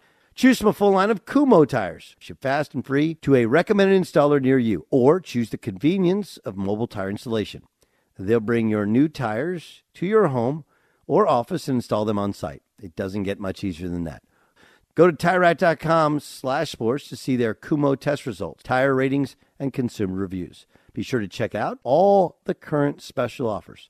Great tires at a great deal. What more could you ask for? That's TireRack.com slash sports, TireRack.com, the way tire buying should be. I'm Katya Adler, host of The Global Story. Over the last 25 years, I've covered conflicts in the Middle East, political and economic crises in Europe, drug cartels in Mexico. Now I'm covering the stories behind the news all over the world in conversation with those who break it. Join me Monday to Friday to find out what's happening, why, and what it all means. Follow The Global Story from the BBC wherever you listen to podcasts. Xfinity has free premium networks for everyone this month, no matter what kind of entertainment you love. Addicted to true crime? Catch killer cases and more spine-tingling shows on A&E Crime Central. Crave adventure? Explore Asian action movies on Hi-YAH. Searching for something extreme? Check out skating, snowboarding, and more on Fuel TV Plus, the global home of action sports. And find crowd-pleasing bops on iHeartRadio's Hit Nation playlist. There's new free shows and movies to love every week. Say free this week in your Xfinity voice remote. What's up? I'm John Wall. And I'm CJ Toledano, and we're starting a new podcast presented by DraftKings called Point Game. We're now joined by three time NBA Six Man of the Year, elite bucket getter. Let's please welcome Jamal Crawford to Point Game. King of the Court one on one tournament. If they had it back in your prime, do you think you could have took it all? I'm gonna be honest with you. I don't think I could have took it all, but I think I would have shocked a lot of people. I think Kobe and everybody in their prime, Kobe would win a one-on-one contest. Yeah, I, yeah, because you got to think Love he's it. going to guard. He don't care about guarding. He's gonna guard. He's going to Exactly. guard. Like you see him in the Olympics, he's going to guard, and then on I'm top not of that, like that. See that? Ladies and gentlemen, please welcome Sam Cassell to Point Game. I remember you came out from crying, tears, crying. They- I mean, he was in a culture shock. And then his, he's going through withdrawals about winning. remember what I told you? I said, I said, OG, you think I can get paid and go back and play in college? Because it ain't it. Check out Point Game with John Wall and CJ Toledano on the iHeartRadio app, DraftKings YouTube, or wherever you get your podcasts. And uh, a big day in the NBA as now things are starting to get tight. As teams are getting set to report to the Orlando bubble, we have a couple of teams who have shut down their own practice facilities, the Bucks and the Kings, the latest two teams due to coronavirus concerns. You have players talking about the nervous anxiousness surrounding the NBA bubble that there is. And joining us now on the hotline to help us break it all down, Bleacher Report, Fox Sports 1, NBA insider Ric Bucher. Ric, what's happening, man? Not uh, not a whole lot. I'm not uh, I'm not in the bubble, but I am uh, but I am positive that I am negative. All right. to the coronavirus. Oh, okay, so I guess uh, uh, look, the, the there's like a dry run here with the TBT, the basketball tournament, and they've Yep. had they've had some issues. They had four teams that couldn't even participate. Now a fifth team, Eberlein Drive, is not even going to get to play because they had one guy test positive. Um, wh- wh- what about some of these NBA teams that have had some players test positive? Will they then rejoin their teams in Orlando? Uh, I my understanding is they're going to attempt to do that, but it's I mean this is a it's a very fluid situation, and now that we've been talking about this for weeks, and there's been a certain degree of optimism that they are going to get this done.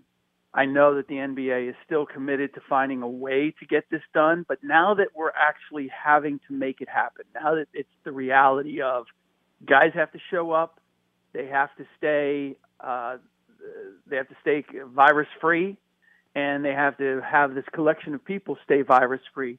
They're finding the challenge in doing that. So I still believe that they're going to find a way to get this done. But it is, and I can tell you, the people in the league are more uh, concerned that they're not going to be able to as much as they want to, uh, simply because of the protocol that they've put in place in terms of the standards.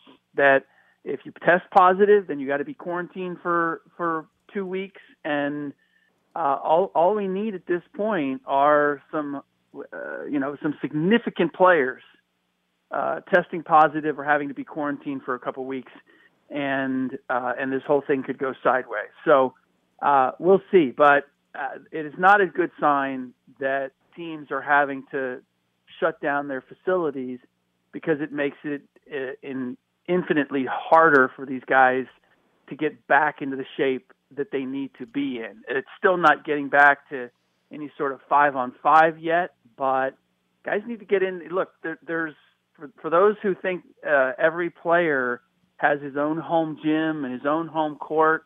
Those are, you know, maybe a dozen guys in the league uh, have that readily available. Most of them need their facility open in order for them to get the kind of even individual training that they need to prepare for a season. Do you think, Ric, that because Doug and I had this conversation a few minutes ago, we got into it about the being in the bubble versus not being in the bubble. At this point, does getting mm. there help so much? Because right now there's so much, so many problems with players trying to stay healthy when they're living everyday lives in addition to playing. That once they get to the bubble and the NBA is in charge of things, and you're in that quarantine, that that they can keep a lid on COVID nineteen, and we can actually focus on the basketball. Well, certainly, I, I would hope that they'd have a better chance in the bubble. I know we're going to Florida, and my suggestion is they should be doing this in Montana. It has the fewest cases. Build build build your own little uh, park uh, there or facility. Uh, certainly, we we got a, a a hoop up in time for uh, Jordan to make Space Jam. Um, you're telling me that we couldn't we couldn't do that someplace. I know getting players to Montana versus Florida uh, is uh, uh, might be a little more difficult. Then again, we don't have fans, and they're not supposed to be going out going crazy anyway. So, uh, I, I, I, I mean, I, it's partly in jest, but it's like, how badly do you want to get this done? And that's the thing that is going to have to come home. How badly do the players want to uh, want to get this get this done and to play? Because the uh, the the the rules and the protocol and and everything, the resources that the NBA needs uh, to keep this the league safe enough to play, they are going to be there. It's going to be there. It's going to be a question of do the players adhere to that, or does human nature take over? And as we've seen in various places in the country, our our younger citizens feeling like, hey, I'm asymptomatic or I'm young and it's not going to influence me, or hey, I want to live my life. That's what has kicked this thing sideways. And our, uh, you know, uh, the, the, the players in the NBA, by and large, fall into that demographic. So we will see uh, whether guys are willing to do it. And but I, I think in some ways, this uh, these warning shots now perhaps could send the message, hey, we can't mess around. If we want to get this done, we're going to have to do it right. There is the one thing though, Buke. Like, are these guys really not just at risk? Forget about it, of of contracting it, of of yep. getting it, but are they actually at risk if they get it? Right? Like, there's there doesn't seem to be any statistical data that tells you that if they get it, these guys are in danger of uh, not, not, just losing their lives, but of losing substantial lung capacity. That just doesn't there, there doesn't seem to be the data to support that. Yeah, if you if you really dig into the, the medical issues, uh, no. But this is the NBA is not. It's not just a matter of is there damage going to be done, but uh, are what kind of example are we setting for the rest of the country in terms of how to approach this? If we simply and and by the way, it may not affect the players, but we've got 65 year old Mike D'Antoni who's going to be there. We have any number of assistant coaches uh, in their 50s, other coaches in their 50s and their 60s. Uh, there are plenty of people that uh, could contract it and would be uh, severely uh, in danger if they did. And so that's that's the issue. It's not just you know the players will be safe or the players would not uh, not suffer any you know dire consequences as a result of having it. It's that the NBA community is bigger than that. No, no, I, I, I get it, but I mean, like, look, that that is a. I, if you're if you're if you're a coach that old, either you know you coach from the third row, you know, uh, wear wear gloves and a mask, or have somebody else coach. But I, I just the players that I I don't something doesn't line up with some of these guys who say, you know, family because we we never question a family. Like we're never going to do that. But the truth is that like you have you have better medical care there than you would have right. at home. At home, you're not living in a bubble. You're not you're not quarantined at home. Right. So the idea that you have a stronger likelihood of of contracting it for your family, n- not as much. It's really more, you know, people 60 years plus, and those Yeah. are the people that have to make their own individual decisions. Yeah, well, look, I'm not debating that, and I've said it. Like, guys, uh, NBA players will be safer in the bubble than they would be right. anyplace else. So there's not there's not the excuse that hey, I'm worried about contracting this, so I don't want to go to Florida or I don't want to go to the bubble or uh, whatever it is. I, I, I do think that's an excuse, but it still comes down to be in the bubble and uh, and then be smart because uh, you know I mean I've had GMs tell me this like the great concern is guys are going to try to be you know not it's not about family it's trying to sneak people in that aren't supposed to be in or sneaking out or that you know especially especially once they get there and they're we're talking about a like a 3 month uh adventure here Sure. at some point guys get a little restless or they think ah it's not that bad or i'm okay or you know i need a night out or i need to bring somebody in and then who knows what happens uh, because there's going to be testing throughout and all you need is really all you need is one case like that and uh, and and then the NBA has to deal with a potential PR nightmare. Who is? Uh, let, let's let's get to the actual teams. Um, Yeah.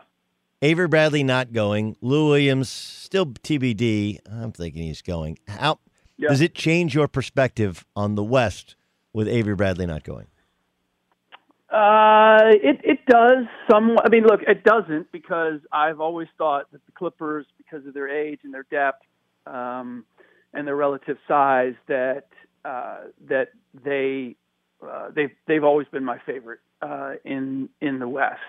I do believe as I as I start to think about the dynamics of playing again that, it, that the ability to play slower and and it's funny because we've gone to this small ball league. I think size is going to be a a huge factor. Having to play this many games and having to play at a very uh, high level and an intense level right away. I think teams that can control tempo and that can play a little bit slower and still be effective are the teams that are going to have uh, an advantage. So, you know, I like Toronto. I think Boston is hurt by that. Uh, Philadelphia, uh, you know, if those guys come back in any kind of a shape, I, uh, any kind of shape, I think suddenly they have an advantage that that they didn't previously have.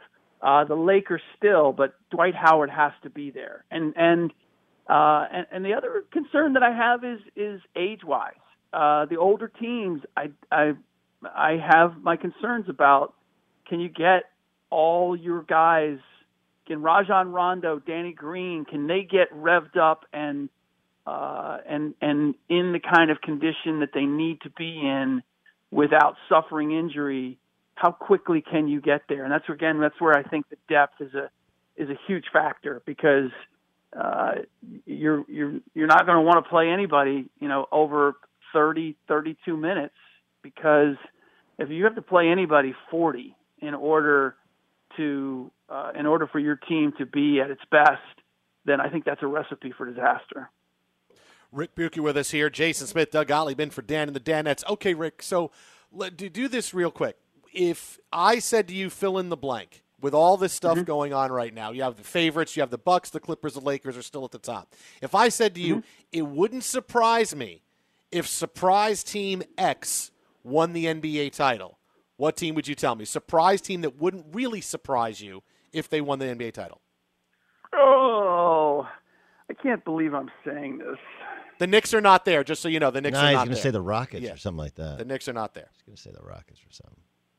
No, you know what? I I have a hard time with the Rockets again because it runs counter to my idea. Yes, they play slow, but they're small, and they got it, and they have to really rely on on James and Russell. And I, and I, I, I hate to say it, but like James is one of those guys that I could see breaking protocol. I just You think? I just, I You think? You think the guy who has his jersey hanging in the rafters of, of a strip club? You, you think? Okay, you said it. You said it. I didn't. Uh, so, um, actually, you know, it, most it likely is- to contract? Is there a betting line for most likely to contract COVID? Oh wow!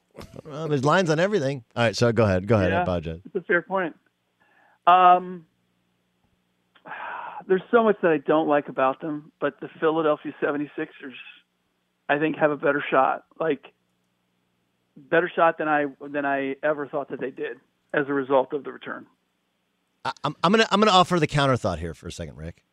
Okay. Um, what's the longest road trip you've ever been on with with a friend? Yeah, did you go like you were a Dartmouth guy when you graduated? Did you did you do a did you go backpacking through Europe?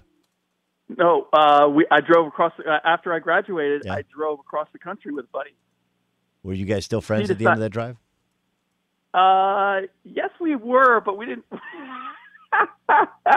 we were we were still friends, but we um, Took a break. But the relationship was strained for a while, and Yes. we didn't when we when we didn't talk for a couple months. Okay, so that that's kind of my point, which is like one chemistry. one Ben Simmons in terms of likelihood of breaking a, protoc- a protocol. I- Yeah, he'd be on the list.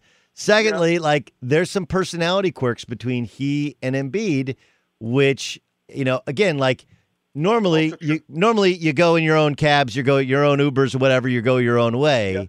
But I I do think that for the Clippers who haven't hadn't yet totally come together, it could really help. For the 76ers that had been together and had seemingly struggled to fit all these personalities on and off the floor together, I, I actually think that could hurt them. Well, if you like, so I. Uh, You're just around each other too much. No, no, my team, my team. See, I don't think they're a surprise team. You were asking me for a shock team. Like my my the, the team that I could see this winning easily for a number of reasons that do fit with my all of my theories are the Toronto Raptors. Because, but I don't know if you look at them as a shock team if they won at all. I mean, they they would be defending their championship successfully, but I they don't have chemistry issues. Uh, they have size. Uh, certainly, they have experience, and uh, and and I love that it's a sign that you know they already went. They, they're already in Florida. They already took their team down there. It's a little odd that they already took their team down there, considering what Florida is. But the fact that they've done that, and we haven't heard a peep about any issues from anybody on that team about doing that, uh, to me is all are are all a positive sign.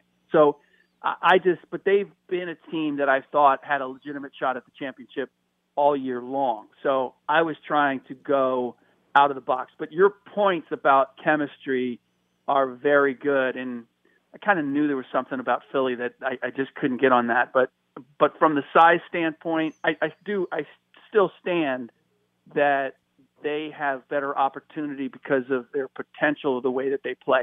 I'm my my other caveat with that is it's hard for me to believe that Joel Embiid has been staying in tip top shape all this time. I know there's been Instagram stuff out there where he's in the weight room, but doing the hard kind of aerobic conditioning necessary, it's just not what I've known Joel Embiid to be. I hope I'm wrong, but uh, that's that's one other reason why as much as I want to go with my theory of size is going to is, is going to stand out, and they are one of the biggest teams in the league. Uh, there are a lot of other factors that uh, intangible factors that that could send it the other way. He's on Twitter at Ric Bucher. That is at Ric Bucher, Fox Sports One, Bleacher Report, NBA Insider, about to take a cross country trip to Orlando with his three best friends. So wish him luck if you see him in his car. As he... I, and, and and after that Philly explanation, I'm going to backpedal there the whole way. Take it easy, buddy. We'll talk to you. See you guys. Great stuff there from Ric Bucher. You know, I've done one cross country trip. Luckily, it was with my wife, so we got along well. We drove across country, but at the end, it was okay. We got to kind of get there. Uh, you know, let's let's let's let let let let's get there. We, I see the finish line. Let's go. I know we can do a couple of days here and here. Let's just get there. I'm I'm kind of ready to go. Yeah, we we haven't. I, I actually want to do that this summer uh, with my with my kids. Um, yeah, I want to I want to do the RV thing. I've I've I've wanted to do it forever. I don't have an RV, but I'd like to have an RV. I don't want to buy an RV because not because I'm cheap, but because I have friends that have had a really cool RV, and after a couple of summers, they were like, "Yeah," but I don't know. I'm I'm I I want to do it, but I do. I've I've done some cross country journeys. I've actually, you know, like look, when I was um well, you can rent one, you know. No, I know. I mean, we, have done that, and it you'll go for like three or four days and feel like you're gone for a week and a half. Yeah, that's no, what, no. that's that's that vacation is kind of like. So, but but I I will say this in terms of basketball team and different personalities. When I was in high school, the AAU circuit was you play one tournament in Long Beach, one tournament in Vegas, and one tournament in Phoenix, right? And they were, you know, three different weeks. Those were the open weeks. And eh, by the way, you'd you'd have a camp. You know, there's either the the biggest camps that, that was ABCD or Nike at the time, and then there was a smaller camp. So you'd actually be with the same people for a better part of a month. And I'm telling you that every year we got to Phoenix, and some there was a fight. there was like always a fight, and that was one month. You're Yeah. talking about three months. I that will challenge the chemistry of, of any team. Twitter at How About a Fresca, Doug at Gottlieb Show, Jason Smith, Doug Gottlieb in for Dan and the Danettes. Uh, we'll have more bubble talk coming up in a bit, but straight ahead, we have a big story coming out of Major League Baseball today. One team really not happy after what's gone on the past couple of days. We got it right here for you next. Fox. Fox Sports Radio has the best sports talk lineup in the nation. Catch all of our shows at foxsportsradio.com. And within the iHeartRadio app, search FSR to listen live.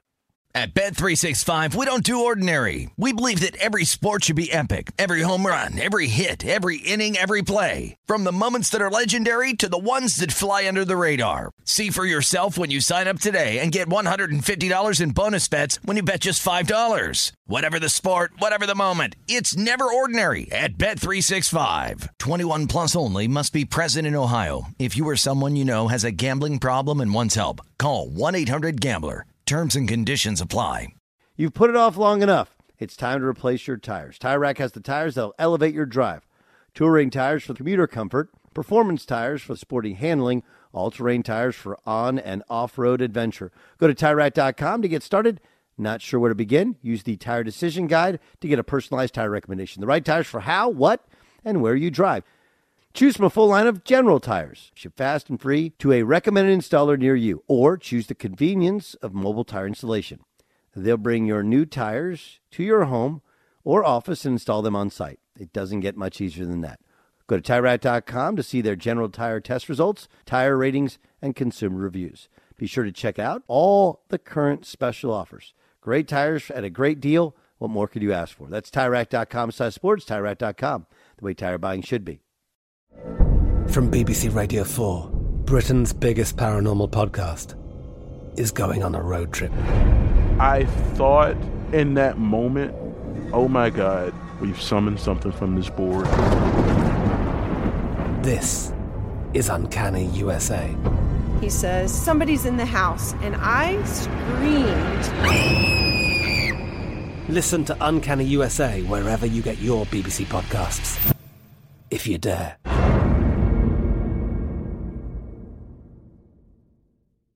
Xfinity has free premium networks for everyone this month, no matter what kind of entertainment you love. Addicted to true crime? Catch killer cases and more spine-tingling shows on A&E Crime Central. Crave adventure? Explore Asian action movies on Hi-YAH. Searching for something extreme? Check out skating, snowboarding, and more on Fuel TV Plus, the global home of action sports. And find crowd-pleasing bops on iHeartRadio's Hit Nation playlist. There's new free shows and movies to love every week. Say free this week in your Xfinity voice remote.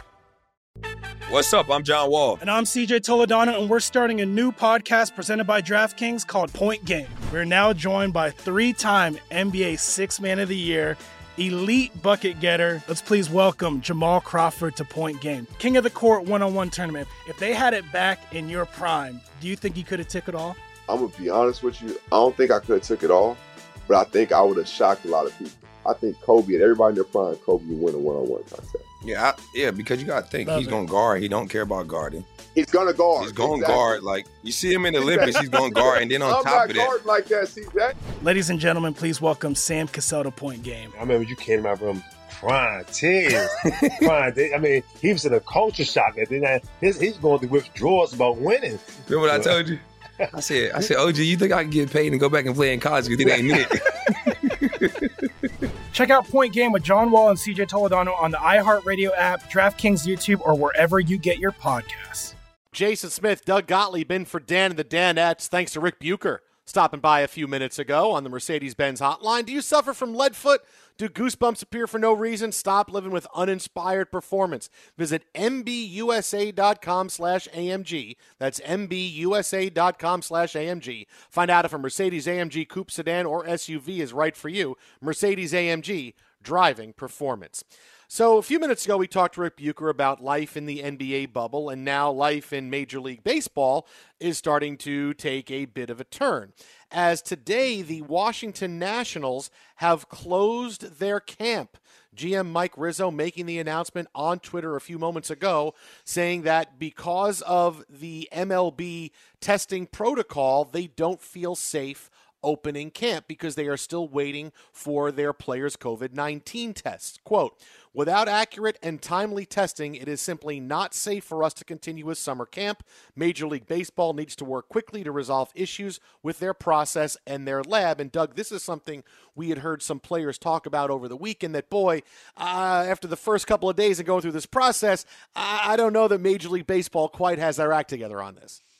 No, but I again, I I just think there's there's a certain reasonable nature here, right? Like, there's a bigger question. Uh, uh, the David Price question is really interesting, right? Here's a guy who has a 210 million dollar overall contract, a, a guy who it should be pointed out um, is giving a thousand dollars to I believe 200 minor league players who lost their job.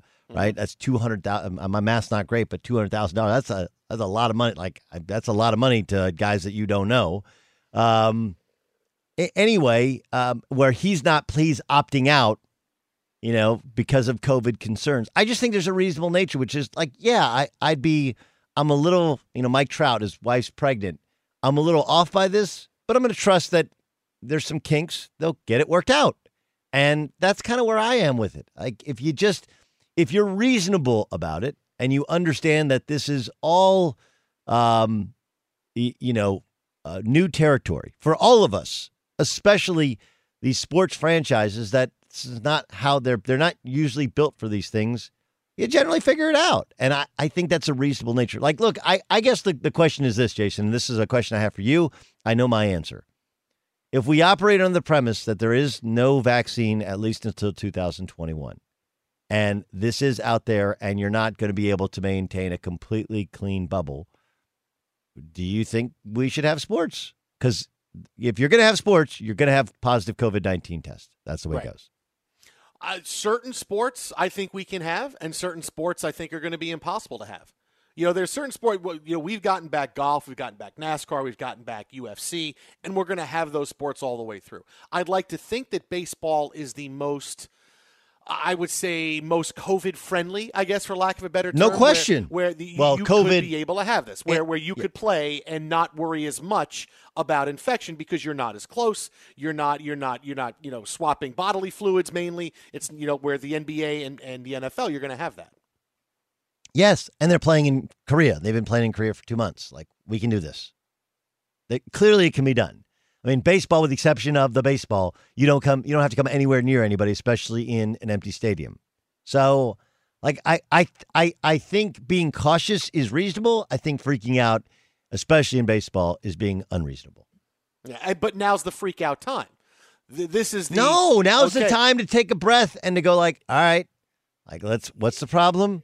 Yeah, but Figure now that out. you're here and doing, I think now that you're here and doing it, and you actually have to do it, and it's not an idea in the abstract of, oh yeah, of course we want to play baseball. Well, now you're here and you're playing, and everybody's wearing masks. Oh, I don't know. There, there's that freak out time that's just going to happen, and I think we got you got to get past that freak out time. Okay, I, I it's it's um yes, you have to get past it, and I don't I I don't I don't believe I don't know shutting down camps. I don't think is actually the way to go about it. But I don't again I don't know how dysfunctional this process is. Again, this uh, news story the Nationals have shut down their camp because they have not gotten back their COVID 19 tests, uh, and they want Major League Baseball to have better issues with being able to process tests and their lab. This is a developing story we'll continue on with. But coming up next, boy, one tweet from the president earlier today has one sport all kinds of in the news. This is next on Fox. Be sure to catch the live edition of the Dan Patrick Show weekdays at 9 a.m. Eastern, 6 a.m. Pacific on Fox Sports Radio and the iHeartRadio app. Greetings and welcome inside hour three of the Dan Patrick Show. Jason Smith and Doug Gottlieb in for Dan and the Danettes today.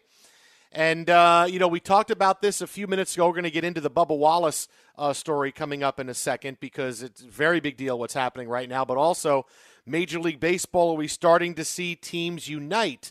The Washington Nationals canceled uh, their workouts today and also are closing their camp because they have not gotten back the COVID 19 test that the players took three days ago. Nats GM Mike Rizzo saying, listen, MLB's got to get their act together on this, so we're closing our summer camp and, and we really need something to be better. Bob Nightingale, USA Today, who joins us on Fox Sports Radio all the time. I know, Doug, you and I both have him on our shows, uh, saying that the Astros have canceled their workout today as well. So you start They did so by uh, pounding on a trash can, by the way. it, it, that's how they let us know. If they did Uh, not that's- pound, That's a cancel the camp. That's what that means. if it was the whistling, it would mean we'd have morning workouts, Right, right, right. but not afternoon workouts.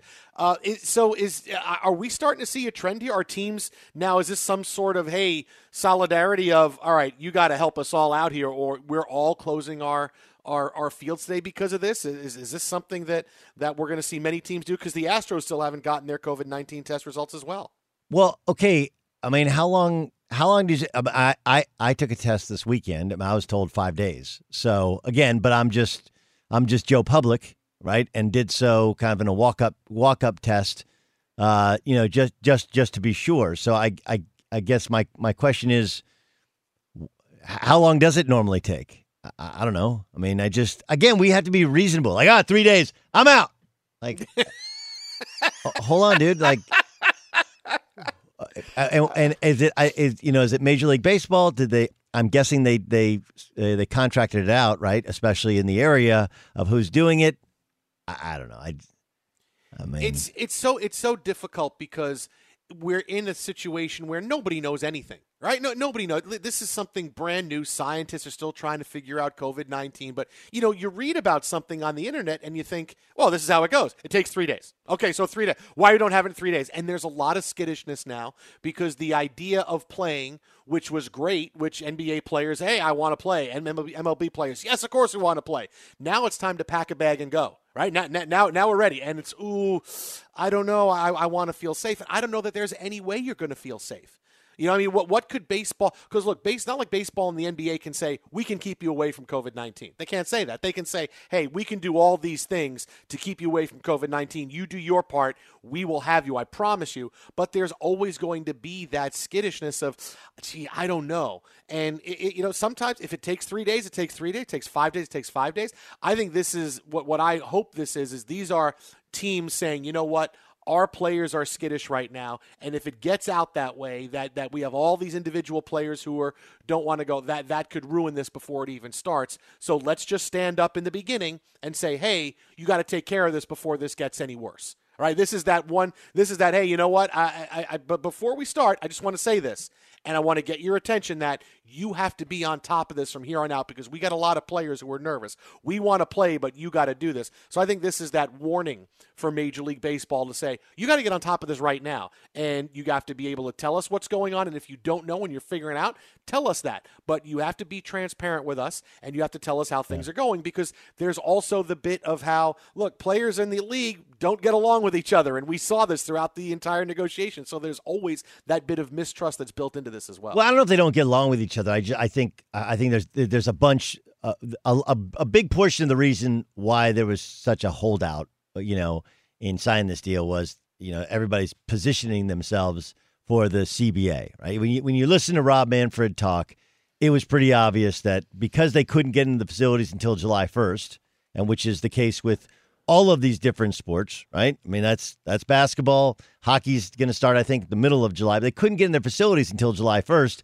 He's like, look, there's just a window for 60 games, and that's it. So all the other negotiations were just posturing, which is what exactly happened with baseball and their owners. They're all just setting the table. I, I think that's what more what that's about. Look, I, I, I just kind of think if you're a baseball, if you're a professional athlete and you're usually a finely tuned machine, right? You're not wired like average Joe.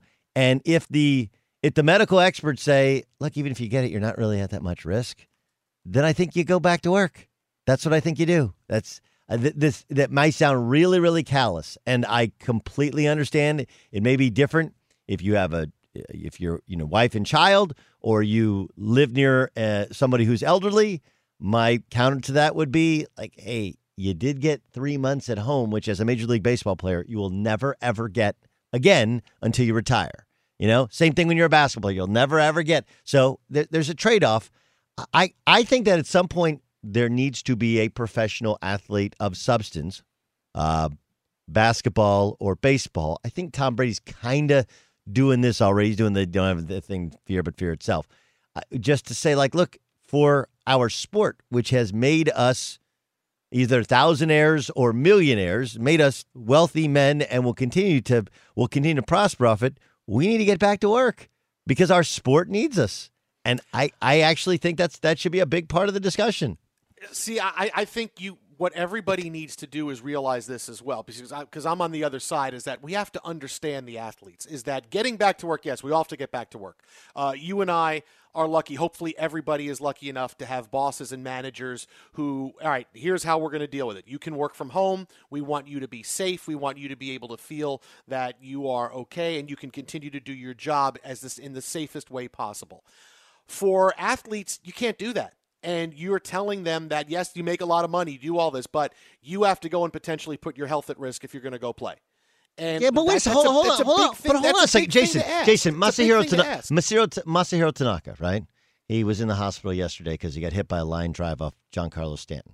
Right? They're doing. Yeah. They were doing like a little, uh, like, uh, oh, like a scrimmage. Okay, first Right. thing is, I don't know why they don't have the net up when when it's you know friendly fire. Yeah, well, it was a simulated game. They were trying to simulate game circumstances. Right. so I, I, yeah. I understand, but you can also you can put a, a net up there. Like, look, when you're a professional athlete, you're putting yourself in some form of harm's way anyway.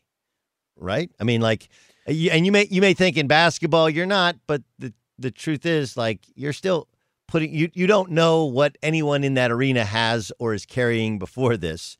And you have way better medical care when you're in your when you're with your professional sports team than you do at home. Like that's the that's the whole thing with college athletes, which is all these kids are much better off being on college campus than they are being at home when they don't have the same medical care. It's the same for a professional athlete. And when you're they're they've they're more likely to get either uh, gravely injured playing their sport uh, than they are to get sick. Again, there just isn't the. But yes, are you are you do you offer up the possibility of catching this? Absolutely, you offer up the poss, but you you do it home as well. So I don't really see. I don't understand the difference. I, I just don't. I, I don't. I don't understand why you're so much more at risk going to play baseball uh, in in your training camp than you are being at home when the rest of the world is. We're not under quarantine anymore. if I if I'm at home and I open the door to my office, I'm going to walk in, I'm going to sit down, I'm going to do the show, I'm going to do things, and I'm going to be okay. If I walk into the clubhouse and I open the door and I, I touch my face or something, I, I could get COVID nineteen. I mean, that's that's not an occupational hazard with. Getting hit by a line Jason, drive they, is you can't do their job from home. You can't do their job from home. Right, exactly. It's not So an what, what. I'm saying is you have to un- understand and, and be more uh, an understanding of the players that they are going and you are putting your health in jeopardy. All right, think think about it this way. Let's say but Fox there, Sports, but there are Sports- no, but there are no. The, t- show me any study, any study, anyone that says a professional athlete is putting itself their health actually at risk. Well, you are because you are around other people. I, I understand, but they even the ones that have contracted it, they they're not actually either. They they may get sick, but like I, uh, there's one of the players that was, and again, this is this is a very small. There's no real case study here, but one of the players that was ruled out of of TBT is a, uh, somebody I know, a friend of mine, and he had it, and he's like, "Yeah, my brother had it, and I got it, and I was sick for three days, and it sucked, and now I'm fine."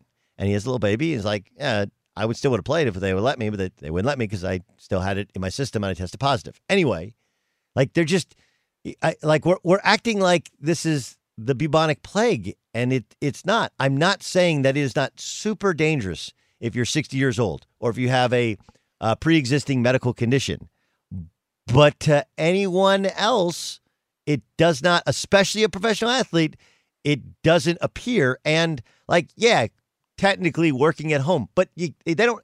That, that's a that's a it's a non-starter for me because they can't. Their job could never be at home. It just it just can't. And oh yeah, by the way, no one's staying in their home, Jason. Uh, Maybe you're you're not. You had Fourth of July. You you went and got together with friends. Nobody is staying under quarantine anymore. So the second you the second you hang out with another family, you have opened yourself up to the exact same possibility as you said a professional athlete does when they open the clubhouse door. But if you are social distancing, if you're doing it the right way, and and, and that's where we've gotten to in, in, in this country is that I don't think we opened up the country too soon. I just think we didn't open it up smartly enough. And, and people want to get close to each other and you spread the coronavirus. Now you're going to see this big uptick. Uh, unfortunately, you're going to see the death rate really increase in the next couple of weeks because we just saw the uptick now with the new cases. And now it's going to be a couple of weeks. How you're- long? you're How long? that. Hold on. How long has there been an uptick? we've had you want to go back to i would say shortly after i would say shortly after memorial day weekend Correct. is when Okay. you had the uptick so now Right. we're And- about and we're at- a little bit less and- than a month away from that and you're seeing and you're eh, seeing more and more people No, you're not. up. You're not Doug, seeing more the and more case- deaths. You're seeing the case- lowest death number. Eh, We're seeing the lowest death death number in, in months. I, It- eh, there's no correlation. do you want to get it do you want to get it are you okay getting it I'm I'm, not sure okay I, getting it. I'm guessing I probably already have it or I will get it. Maybe. It's it's frankly unavoidable. Do I want to don't get it? Of course I don't No, want course to get you it. want to get it. But that, but that's, but, but my point with the athletes is that they're being told that you have to go into the situation that is not, you are not in control. They're of not anymore. told you. Actually, they're You not can't- being told you have to. They're Sure being told that if you want to work, this Yeah, is what you and- have to do. People want to work. How how would you feel? All right, think about this for Fox Sports Radio. They allowed us to all do our jobs from from home, and and and and our. That's why I'm I'm happy to, that this is how it's gone. Uh, Look, we have great people that we work for. Don Martin, Scott Shapiro. It's awesome. What if Fox said, you know what? Sorry, the shows don't sound the same. We need everybody in studio and then there's positive COVID nineteen tests. But we still need everybody in studio. We're gonna we're gonna wipe the, the systems down. We're gonna wipe all the computers down. But we still want everybody in studio. It's a risk for you to come in and work knowing I- that well there's COVID nineteen positive I am- tests. I am sitting in a studio. I know where, you are. Where, where instead of being in my home, I had like we had like dual sleepovers last night. So there's just no way I was cranking up the radio at at, at six in the morning or whatever. Anyway, Wake everybody up, sure. So yeah, like look, it's my job. You know, it's, it's my job. You, you, I trust I trust my bosses do the best possible job they can to keep me healthy. Okay, I don't touch anything. I sit in one chair. I come in right before I rip and roar, and we we go. yeah, so I again like it's it's a either you want to do your job or you don't, and it's it's listen. It's okay. I mean, these guys get to keep their job even if they don't show up the job, but most people don't. And I, I just, you know, but the idea that that staying at home is somehow safer when we're not under quarantine anymore, unless you're agoraphobic and you're not leaving your home the second you open your door, period. Like the whole social distancing thing. Seem, eh, look, is it reasonable to say wear a mask? Yes, you can wear a mask. You can go to your clubhouse and wear gloves if you want. You don't. You don't have to. They, they they're they're doing the best they possibly can. But this idea that professional athletes are putting themselves at some grave danger risk, Like there just isn't any stats to back it up. Meanwhile, they're actually safer at their job than they probably are at home because when you're at home, you're going to take the kids out, you're going to go to the store, you're going to go live life, and th- that's the time when you're going to come into contact with an uncontrolled environment, unlike the environment of an empty baseball facility. Well, this is why I look at what the NBA is doing and why the bubble I think is the best way forward. You know, you can you can keep things as much under control as possible with what's going on in the NBA because hey, you're here and we're going to make sure that people aren't getting in that could infect you or you're doing the right thing, you're staying in in with your teammates and I get that. Major League Baseball's got the other side of it and that's hey, we're going to show up at our home parks, we're going to do it this way and and we're just going to go forward that way. And you have two ways of thinking about it and you know, but as far as either sport, it doesn't matter. I, I just think you have to be a little bit understanding of the athletes knowing that we're going into a situation where we're putting our health at risk. What if I have an undiagnosed medical condition? I want to think that I can beat things back if I can, that I'm going to be okay, like the vast majority of people. But you know, do, do, do you really want to say okay? And if I get it, I get it. I mean, I, I think we need to do a little bit more. It's, it's like people, you don't know enough about this yet. You know, just, okay, well, here's the death rate is going down. Okay, but now, but the death rate was going down because for the longest time we were flattening the curve. We were doing the right thing. Now everybody is back out and you're seeing the cases go up in over half the states. So while we're getting back to it, and I, I, I agree that we need to get back to, to business and, and, and back to do their jobs, is we have to have some kind of understanding that, all right, the players are doing something that you're not asking the average person to do. And there's certain times where you're going to be put in a situation where you just can't be safe. We can't. You hear all the experts say social distance, wear a mask. Sometimes you can't do that, and the NBA players aren't going to be able to do that, and MLB players probably aren't going to be able to do that. So just to be understanding of that as you make these decisions going forward is where I think sports need to be. Twitter at How About a Fresca, Doug at Gottlieb Show. Uh, great stuff here on the show. Again, big news going on in Major League Baseball. Uh, Nationals and Astros changing and canceling their workouts for the day, at least closing their camps because they haven't gotten their COVID 19 uh, test back yet. We'll have more on this story coming up. We got a Dodgers insider, David Vassegh from AM 570 LA Sports. The latest on the David Price story. You heard Doug talking about that a few minutes ago, that uh, this part of it is fascinating. He's decided to not play this year. What are players thinking about? We got all that and more coming up next right here. Jason Smith, Doug Gottlieb, in for Dan and the Danettes. This is Fox Sports Radio. Be sure to catch the live edition of the Dan Patrick Show weekdays at 9 a.m. Eastern, 6 a.m. Pacific on Fox Sports Radio and the iHeartRadio app. Fox Sports Radio, the Dan Patrick Show. Jason Smith and Doug Gottlieb in for Dan and the Danettes today. Big stories out of Major League Baseball in the past hour. The Washington Nationals and the Houston Astros have closed their camps for the day as they have not gotten back the results of their COVID 19 test taken three days ago. And uh, both teams have said, listen, Major League Baseball needs to be doing better as far as figuring things out for us. Joining us now on the hotline.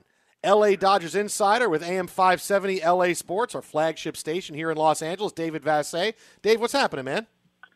Everything's great, guys. Hope you had a good weekend. We we did. Uh, David Price will not pitch for the Dodgers. I, I know publicly they uh, are showing their complete support for his decision. What about privately? Privately, same thing. And I'm sure they're disappointed from the baseball side because he was really throwing the ball well when spring training in Arizona ended. And I know they were looking forward to him being one of their top three starters this season. So I'm sure there's some level of disappointment, but uh, it's his own personal decision. I know his teammates support him, and they were not blindsided by this decision. Is there any possibility that he changes his mind at some point, or is this in, in the sand? I am not playing, and that's it, and I'm done. Uh, he made it very clear on his Twitter that there is no uh, margin for changing his mind if, let's say, the Dodgers are embarking on a World Series trip. So, yeah, he, he did not leave any room for that.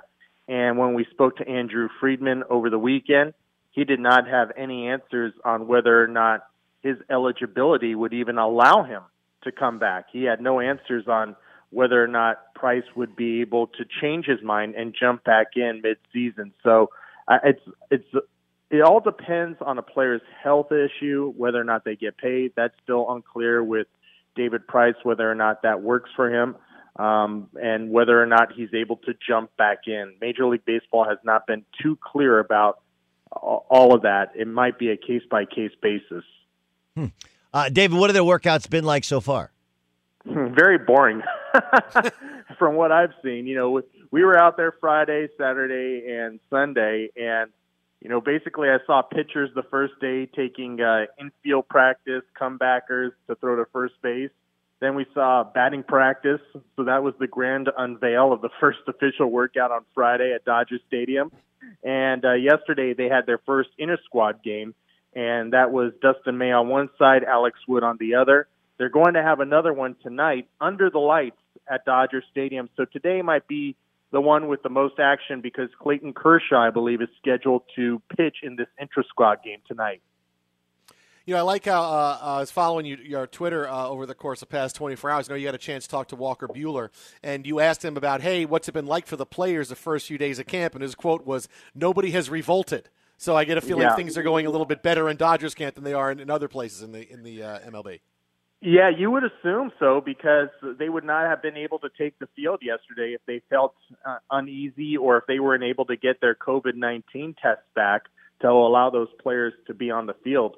Now, there have been some notable absences from these workouts, namely their closer, Kenley Jansen, our outfielder, A.J. Pollock, one of their second base prospects, Gavin Lux.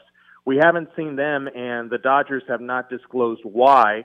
And Rob Manfred actually said last week on DP on the DP show that you know they're not going to disclose personal health records because of the federal privacy law. Some teams have been more open with it than others. The Dodgers uh, have been very guarded with any injury information over the course of the last five or six seasons. So this this is not something that's new. So they're trying to keep that close to the vest. But, All right. you know, you look at the Braves and Brian Snitker, he was very open with the fact Freddie Freeman had a fever and would not be coming back to camp anytime soon. Um, Mookie Betts obviously is their big offseason acquisition, and um, you know his. I, I'd like. I'm just wondering what what what he's been like. Not just because everyone was wondering whether or not he'd ever get to play for the Dodgers, but but there is the reality of, or, I think, a likelihood that however many hundreds of millions he was set to make in this upcoming offseason is very much an unknown in terms of the economy of the sport, what that looks like. What's what what's he been like during his short stint so far with the Dodgers? Well, Doug, all I could tell you is being around him in Arizona because that was the only interaction I had with him. Sure. I'm not allowed to get anywhere near the players under this new set of uh, rules for Major League Baseball moving forward. But being around him uh, in Arizona, he was a very focused player. And the stories I heard about him was, you know, Kobe Bryant type of work ethic where he would show up before anybody at the facility, even before the sun came up, and he would be one of the last to leave the facility. And that's how much work he put in and really set the tone by leading by example. And then stood up in front of the team one of the first couple of days of spring training and really challenged the rest of the team to have the focus, even on the backfields of spring training, to have that championship focus. And he uh, set a standard by doing that, and teammates uh, raved about the words that he used during that time, standing up in front of the whole team, because he's not really uh, a guy that in Boston would stand up in front of the team. Right. And uh, the first base coach for the Dodgers, George Lombard, knew him from uh, rookie ball, and he said he was even surprised that Mookie went to the, to those lengths and took that leadership role right away. So yeah, everybody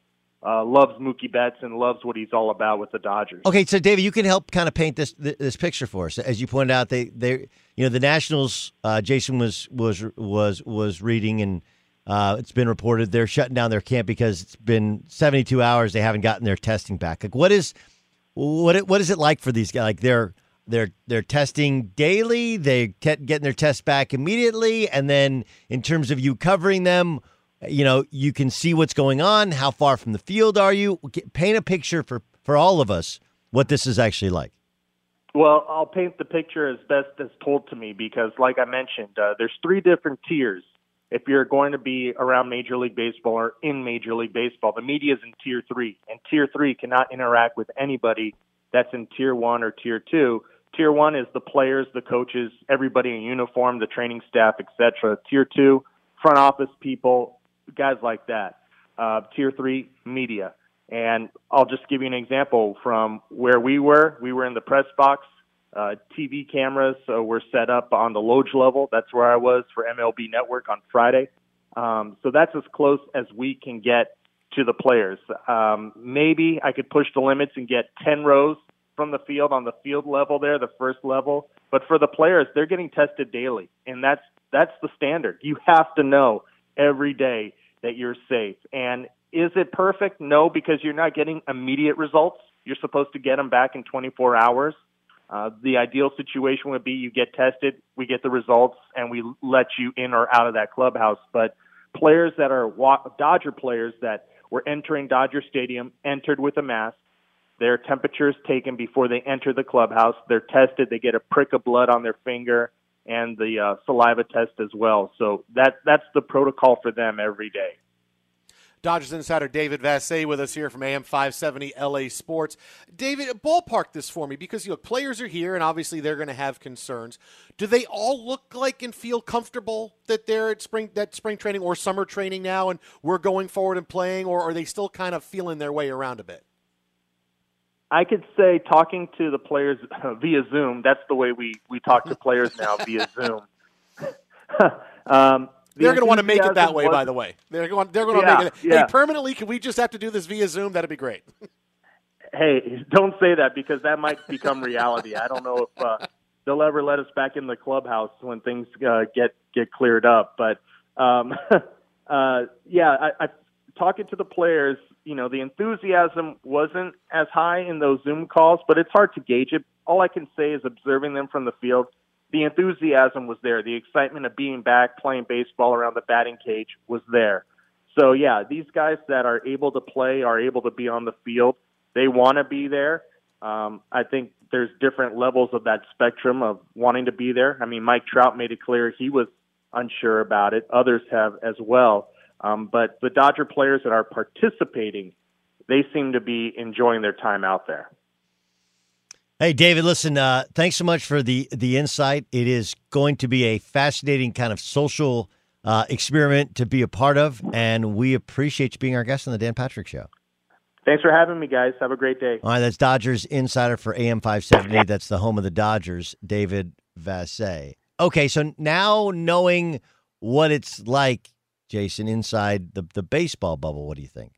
This is this is fascinating because to me that one of the best stories doug that we're going to get playing out in the next couple weeks is you have two different ways of how we're going to have professional sports team sports resume right we have the nba bubble right everybody's under one roof and we're going to try to keep it going that way and then you have major league baseball which is everybody's doing their own thing it's spring training and then we're going to fly back and forth to cities and play games and that's how we're going to go it's absolutely fascinating. And I, whichever one winds up being better, I think you're going to see other sports uh, uh, take involved. You're going to see football figure out a way to do this. Whether MLS tries to figure out a way to, they're in the bubble right now. They're having a little their own difficulties right now as they're getting set to play in a few days. But whichever one winds up winning is going to get the the that's going to be the blueprint. That's where going to be other sports are going to follow.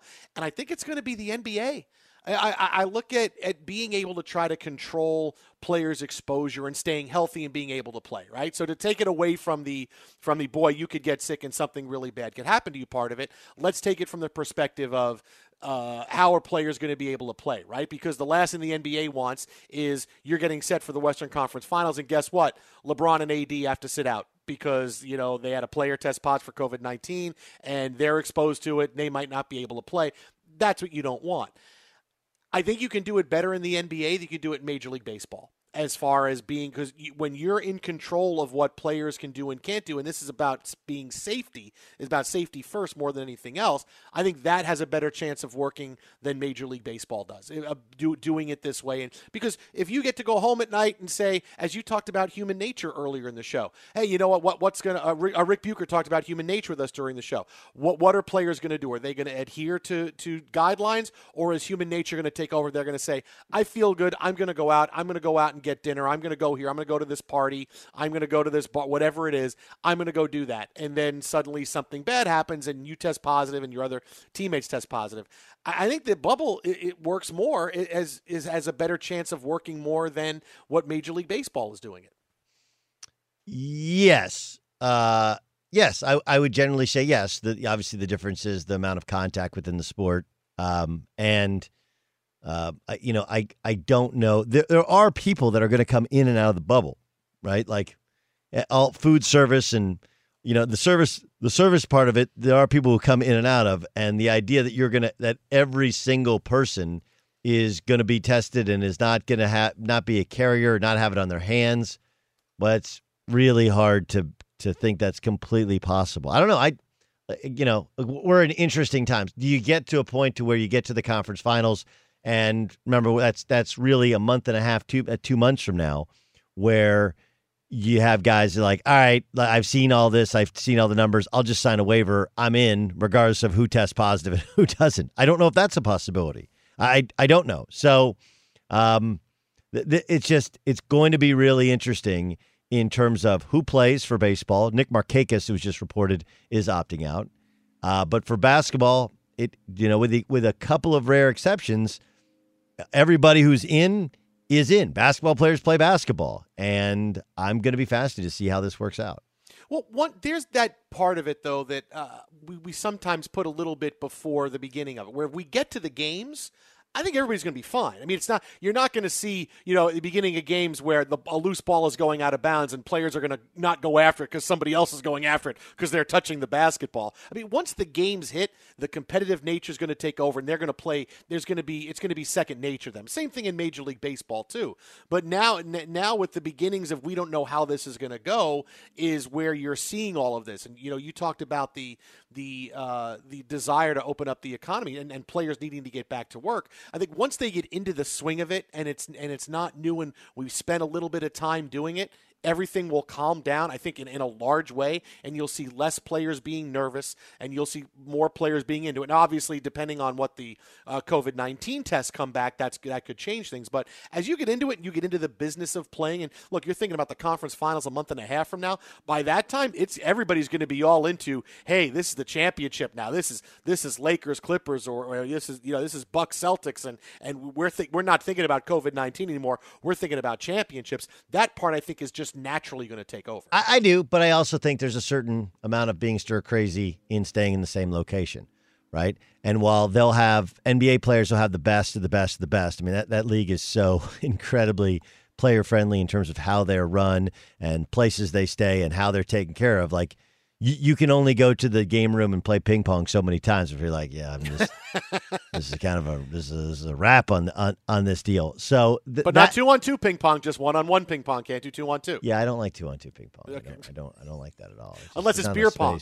If you're doing beer pong, that's kind of fun. Uh, you know, here's the thing, um, and I didn't tell you this. Um, I've never played beer pong, by the way. Um, really? Wow. No, okay. No, never played. Never played beer pong. I learned to dive over the weekend. Dive like like dive into somebody, a pool.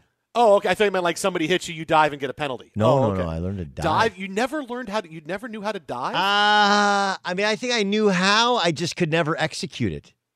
Like when I was six years old, I dove into a pool for a swim class, and I kind of got the spins underneath water. I, you know, didn't know, and and I kind of panicked a little bit. Okay. And I, I don't know whether I, I can't. The two things that I, I'm a, still a pretty good shape, a pretty athletic guy in my 40s, and I, I've never been able to land a front flip out of trampoline. And I, up until this weekend, had never been able to jump and just dive into a pool. My 11 year old son worked with me for 10 minutes, and I nailed it. So I just want to want to share that with you. Kept you kept your legs straight because that's a big part of a dive. Is sometimes you think your legs are straight. They, were, they weren't really straight, but it's just more Okay. the idea of going in head first, hands head first, and just jumping into a pool. Like I just have a. I don't, I don't know if you've ever seen anybody like that, but you just I just kind of lock up when I get and it, it it would constantly be a belly flop. Yeah. And it would be I'd get laughed at by my own children, and now they they can laugh at me, just not because of that. Anyway, Yeah. um, I I don't I agree with you on the competitive juices. I think once guys start playing, they're like, look, especially guys like LeBron James. I think one, one- the idea of winning a championship overrides all of the other negative stuff. But I do think that it'll be there'll be a lot of challenges to being under quarantine essentially when the rest of the world is out do, going about. Because by the time we get to August, I the, the, this unless we're all on lockdown, we're going to be at phase four. And so they're going to be looking outside at the rest of the world seeing it they're all back and we have other sports going, we think. I, I think yes, you're right. The basketball feels like a safer environment than the baseball does, but it also feels like a more difficult environment to function within because everything else is opening up and you're stuck no matter how big the facility is in Orlando. Well, look, you you played big time D1 college basketball. You played professionally all across the globe. You played in Russia. Uh, I think you played a season in Antarctica. Yes. Uh, you had a big year, a lot of assists that year. How long did it take you until you were sick of your teammates? You were like, you know what, I'm I'm I'm I'm ready to go. I'm ready to go. I'm ready to not see you guys for a while. And this is under circumstances of normal things like you can go No- out to dinner and come home and No, do all this that. this is interesting. So when I was in Russia, we we had won the regular season by I don't know how many games, and uh, guys got to go home for two weeks before we had like an we we got an automatic bye to the semifinals of the playoffs. So we had like a month and a half off, and or players. I was I was rookie. Was right. So they had me stay and play a couple of the professional games with juniors. I played two games with like all with the juniors and um, and a couple of the other bench guys. And so uh, then, uh, so I never got to go home. Then we went to Lithuania to train and prepare for the semifinals, and we played friendlies for three weeks. We were we were in Lithuania, and I would say the first week was really cool. Right, was was really really cool. But after that, I was like, I I really want to get. I even though my apartment in Russia wasn't anything to look forward to, I really want to get back to a place that I would consider home. So, yeah, I mean, there's a certain. It's like not unlike going to college, right? You get homesick your first three months away. After three months away, um, I I would say that with my teammates, usually after the second week is when you're just like, okay, none of your jokes are that funny anymore. I'm tired of listening to your music, even though it's in your headphones. I can hear it. You know, when you're sitting next to me in the locker room, everything you say pretty much annoys me. So yeah, I would say two weeks is about the limit. Oof. Twitter at How About a Fresca, Doug at Gottlieb Show, and this is going to be a little bit longer than that for NBA players. Uh, it is the Dan Patrick Show here on Fox Sports Radio. Jason Smith, Doug Gottlieb in for Dan and the Danettes today. Uh, coming up next, it was one tweet this morning from the president that has one sport back squarely in the headlines. We have that big story for you coming up next right here, Fox Sports Radio. Fox Sports Radio has the best sports talk lineup in the nation. Catch all of our shows at foxsportsradio.com. And within the iHeartRadio app, search FSR to listen live. Fox Sports Radio, the Dan Patrick Show. Jason Smith, Doug Gottlieb in for Dan and the Danettes today. Uh, we have the Bubba Wallace story coming up in a second, but just really quick, Doug, because you mentioned a few minutes ago, uh, Nick Markakis. You're seeing his name trend at the top of Twitter right now. He is the latest baseball player to opt out of the season. Said he had a conversation with Freddie Freeman the other day, who tested positive for COVID 19. Uh, said that it opened his eyes to the risks of playing. He's got three kids. He's decided to not play. The thing is, and this is why this is a big deal, is Nick Markakis is 36, right? He's got 2,355 hits. Guy's got an outside shot at 3,000. Are you thinking, wait, Nick? Mar- yeah, Nick Markakis could wind up being a Hall of Famer with 3,000 hits. Every hit counts for him, and he's decided to not play this season.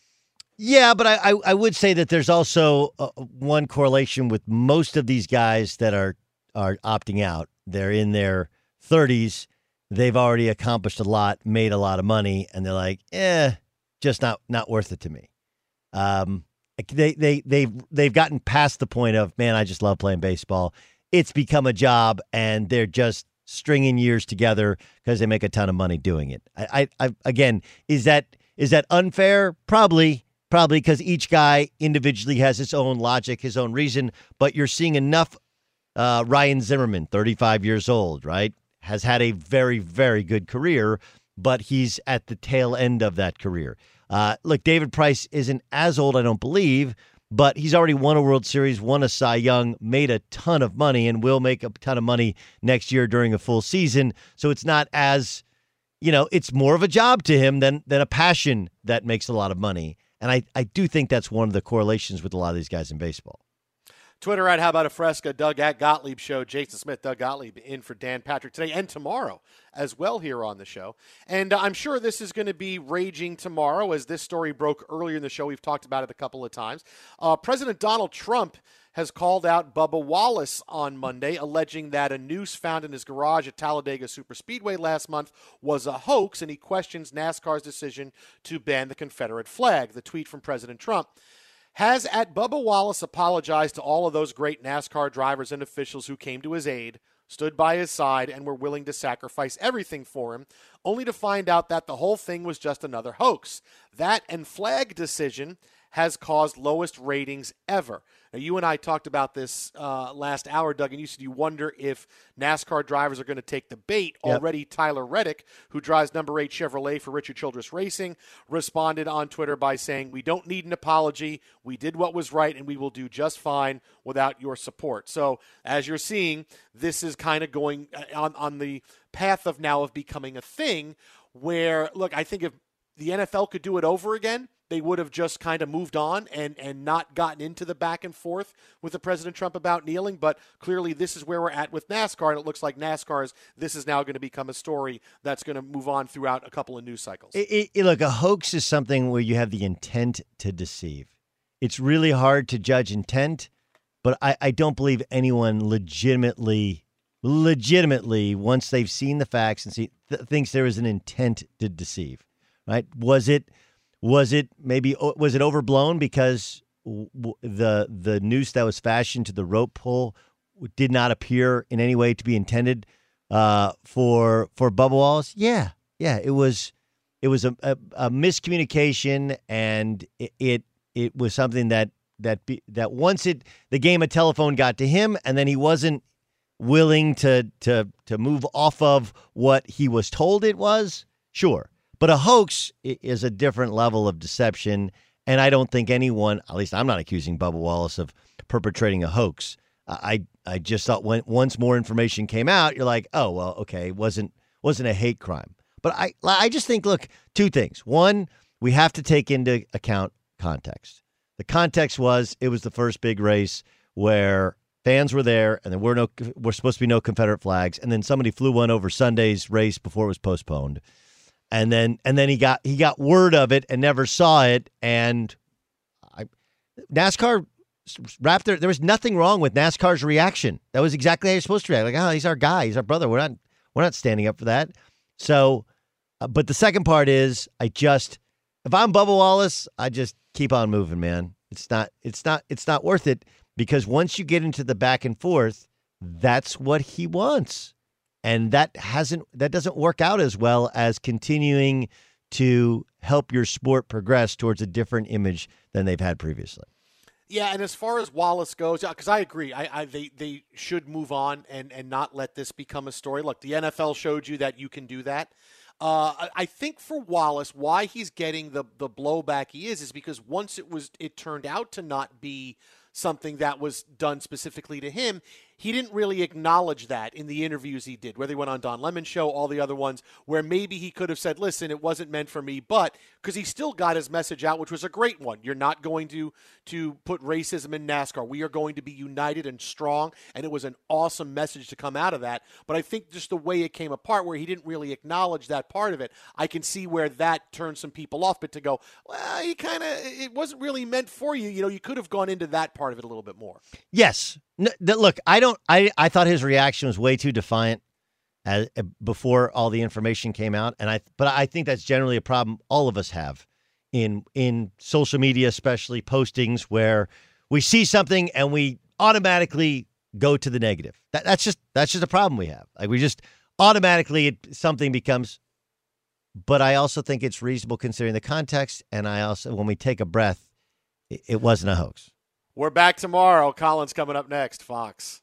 At Bet365, we don't do ordinary. We believe that every sport should be epic. Every home run, every hit, every inning, every play. From the moments that are legendary to the ones that fly under the radar. See for yourself when you sign up today and get $150 in bonus bets when you bet just $5. Whatever the sport, whatever the moment, it's never ordinary at Bet365. 21 plus only must be present in Ohio. If you or someone you know has a gambling problem and wants help, call 1-800-GAMBLER. Terms and conditions apply. From BBC Radio 4, Britain's biggest paranormal podcast is going on a road trip. I thought in that moment, oh my God, we've summoned something from this board. This is Uncanny USA. He says, Somebody's in the house, and I screamed. Listen to Uncanny USA wherever you get your BBC podcasts, if you dare.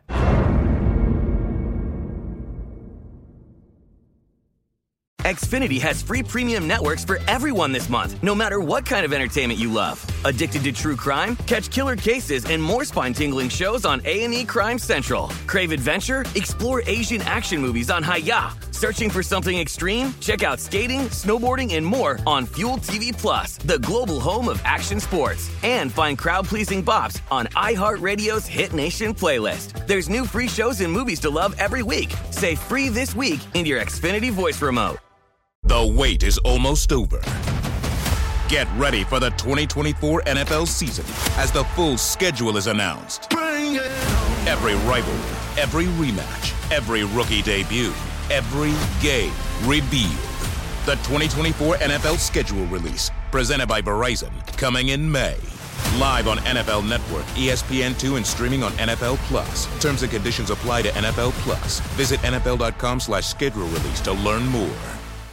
Xumo Play is your destination for endless entertainment. With a diverse lineup of 350 plus live channels, movies, and full TV series, you'll easily find something to watch right away. And the best part? It's all free. Love music? Get lost in the 90s with iHeart 90s, dance away with hip hop beats, and more on the iHeartRadio music channels. No logins, no signups, no accounts, no hassle. So what are you waiting for? Start streaming at play.xumo.com or download from the app and Google Play stores today. All you can stream with Xumo Play.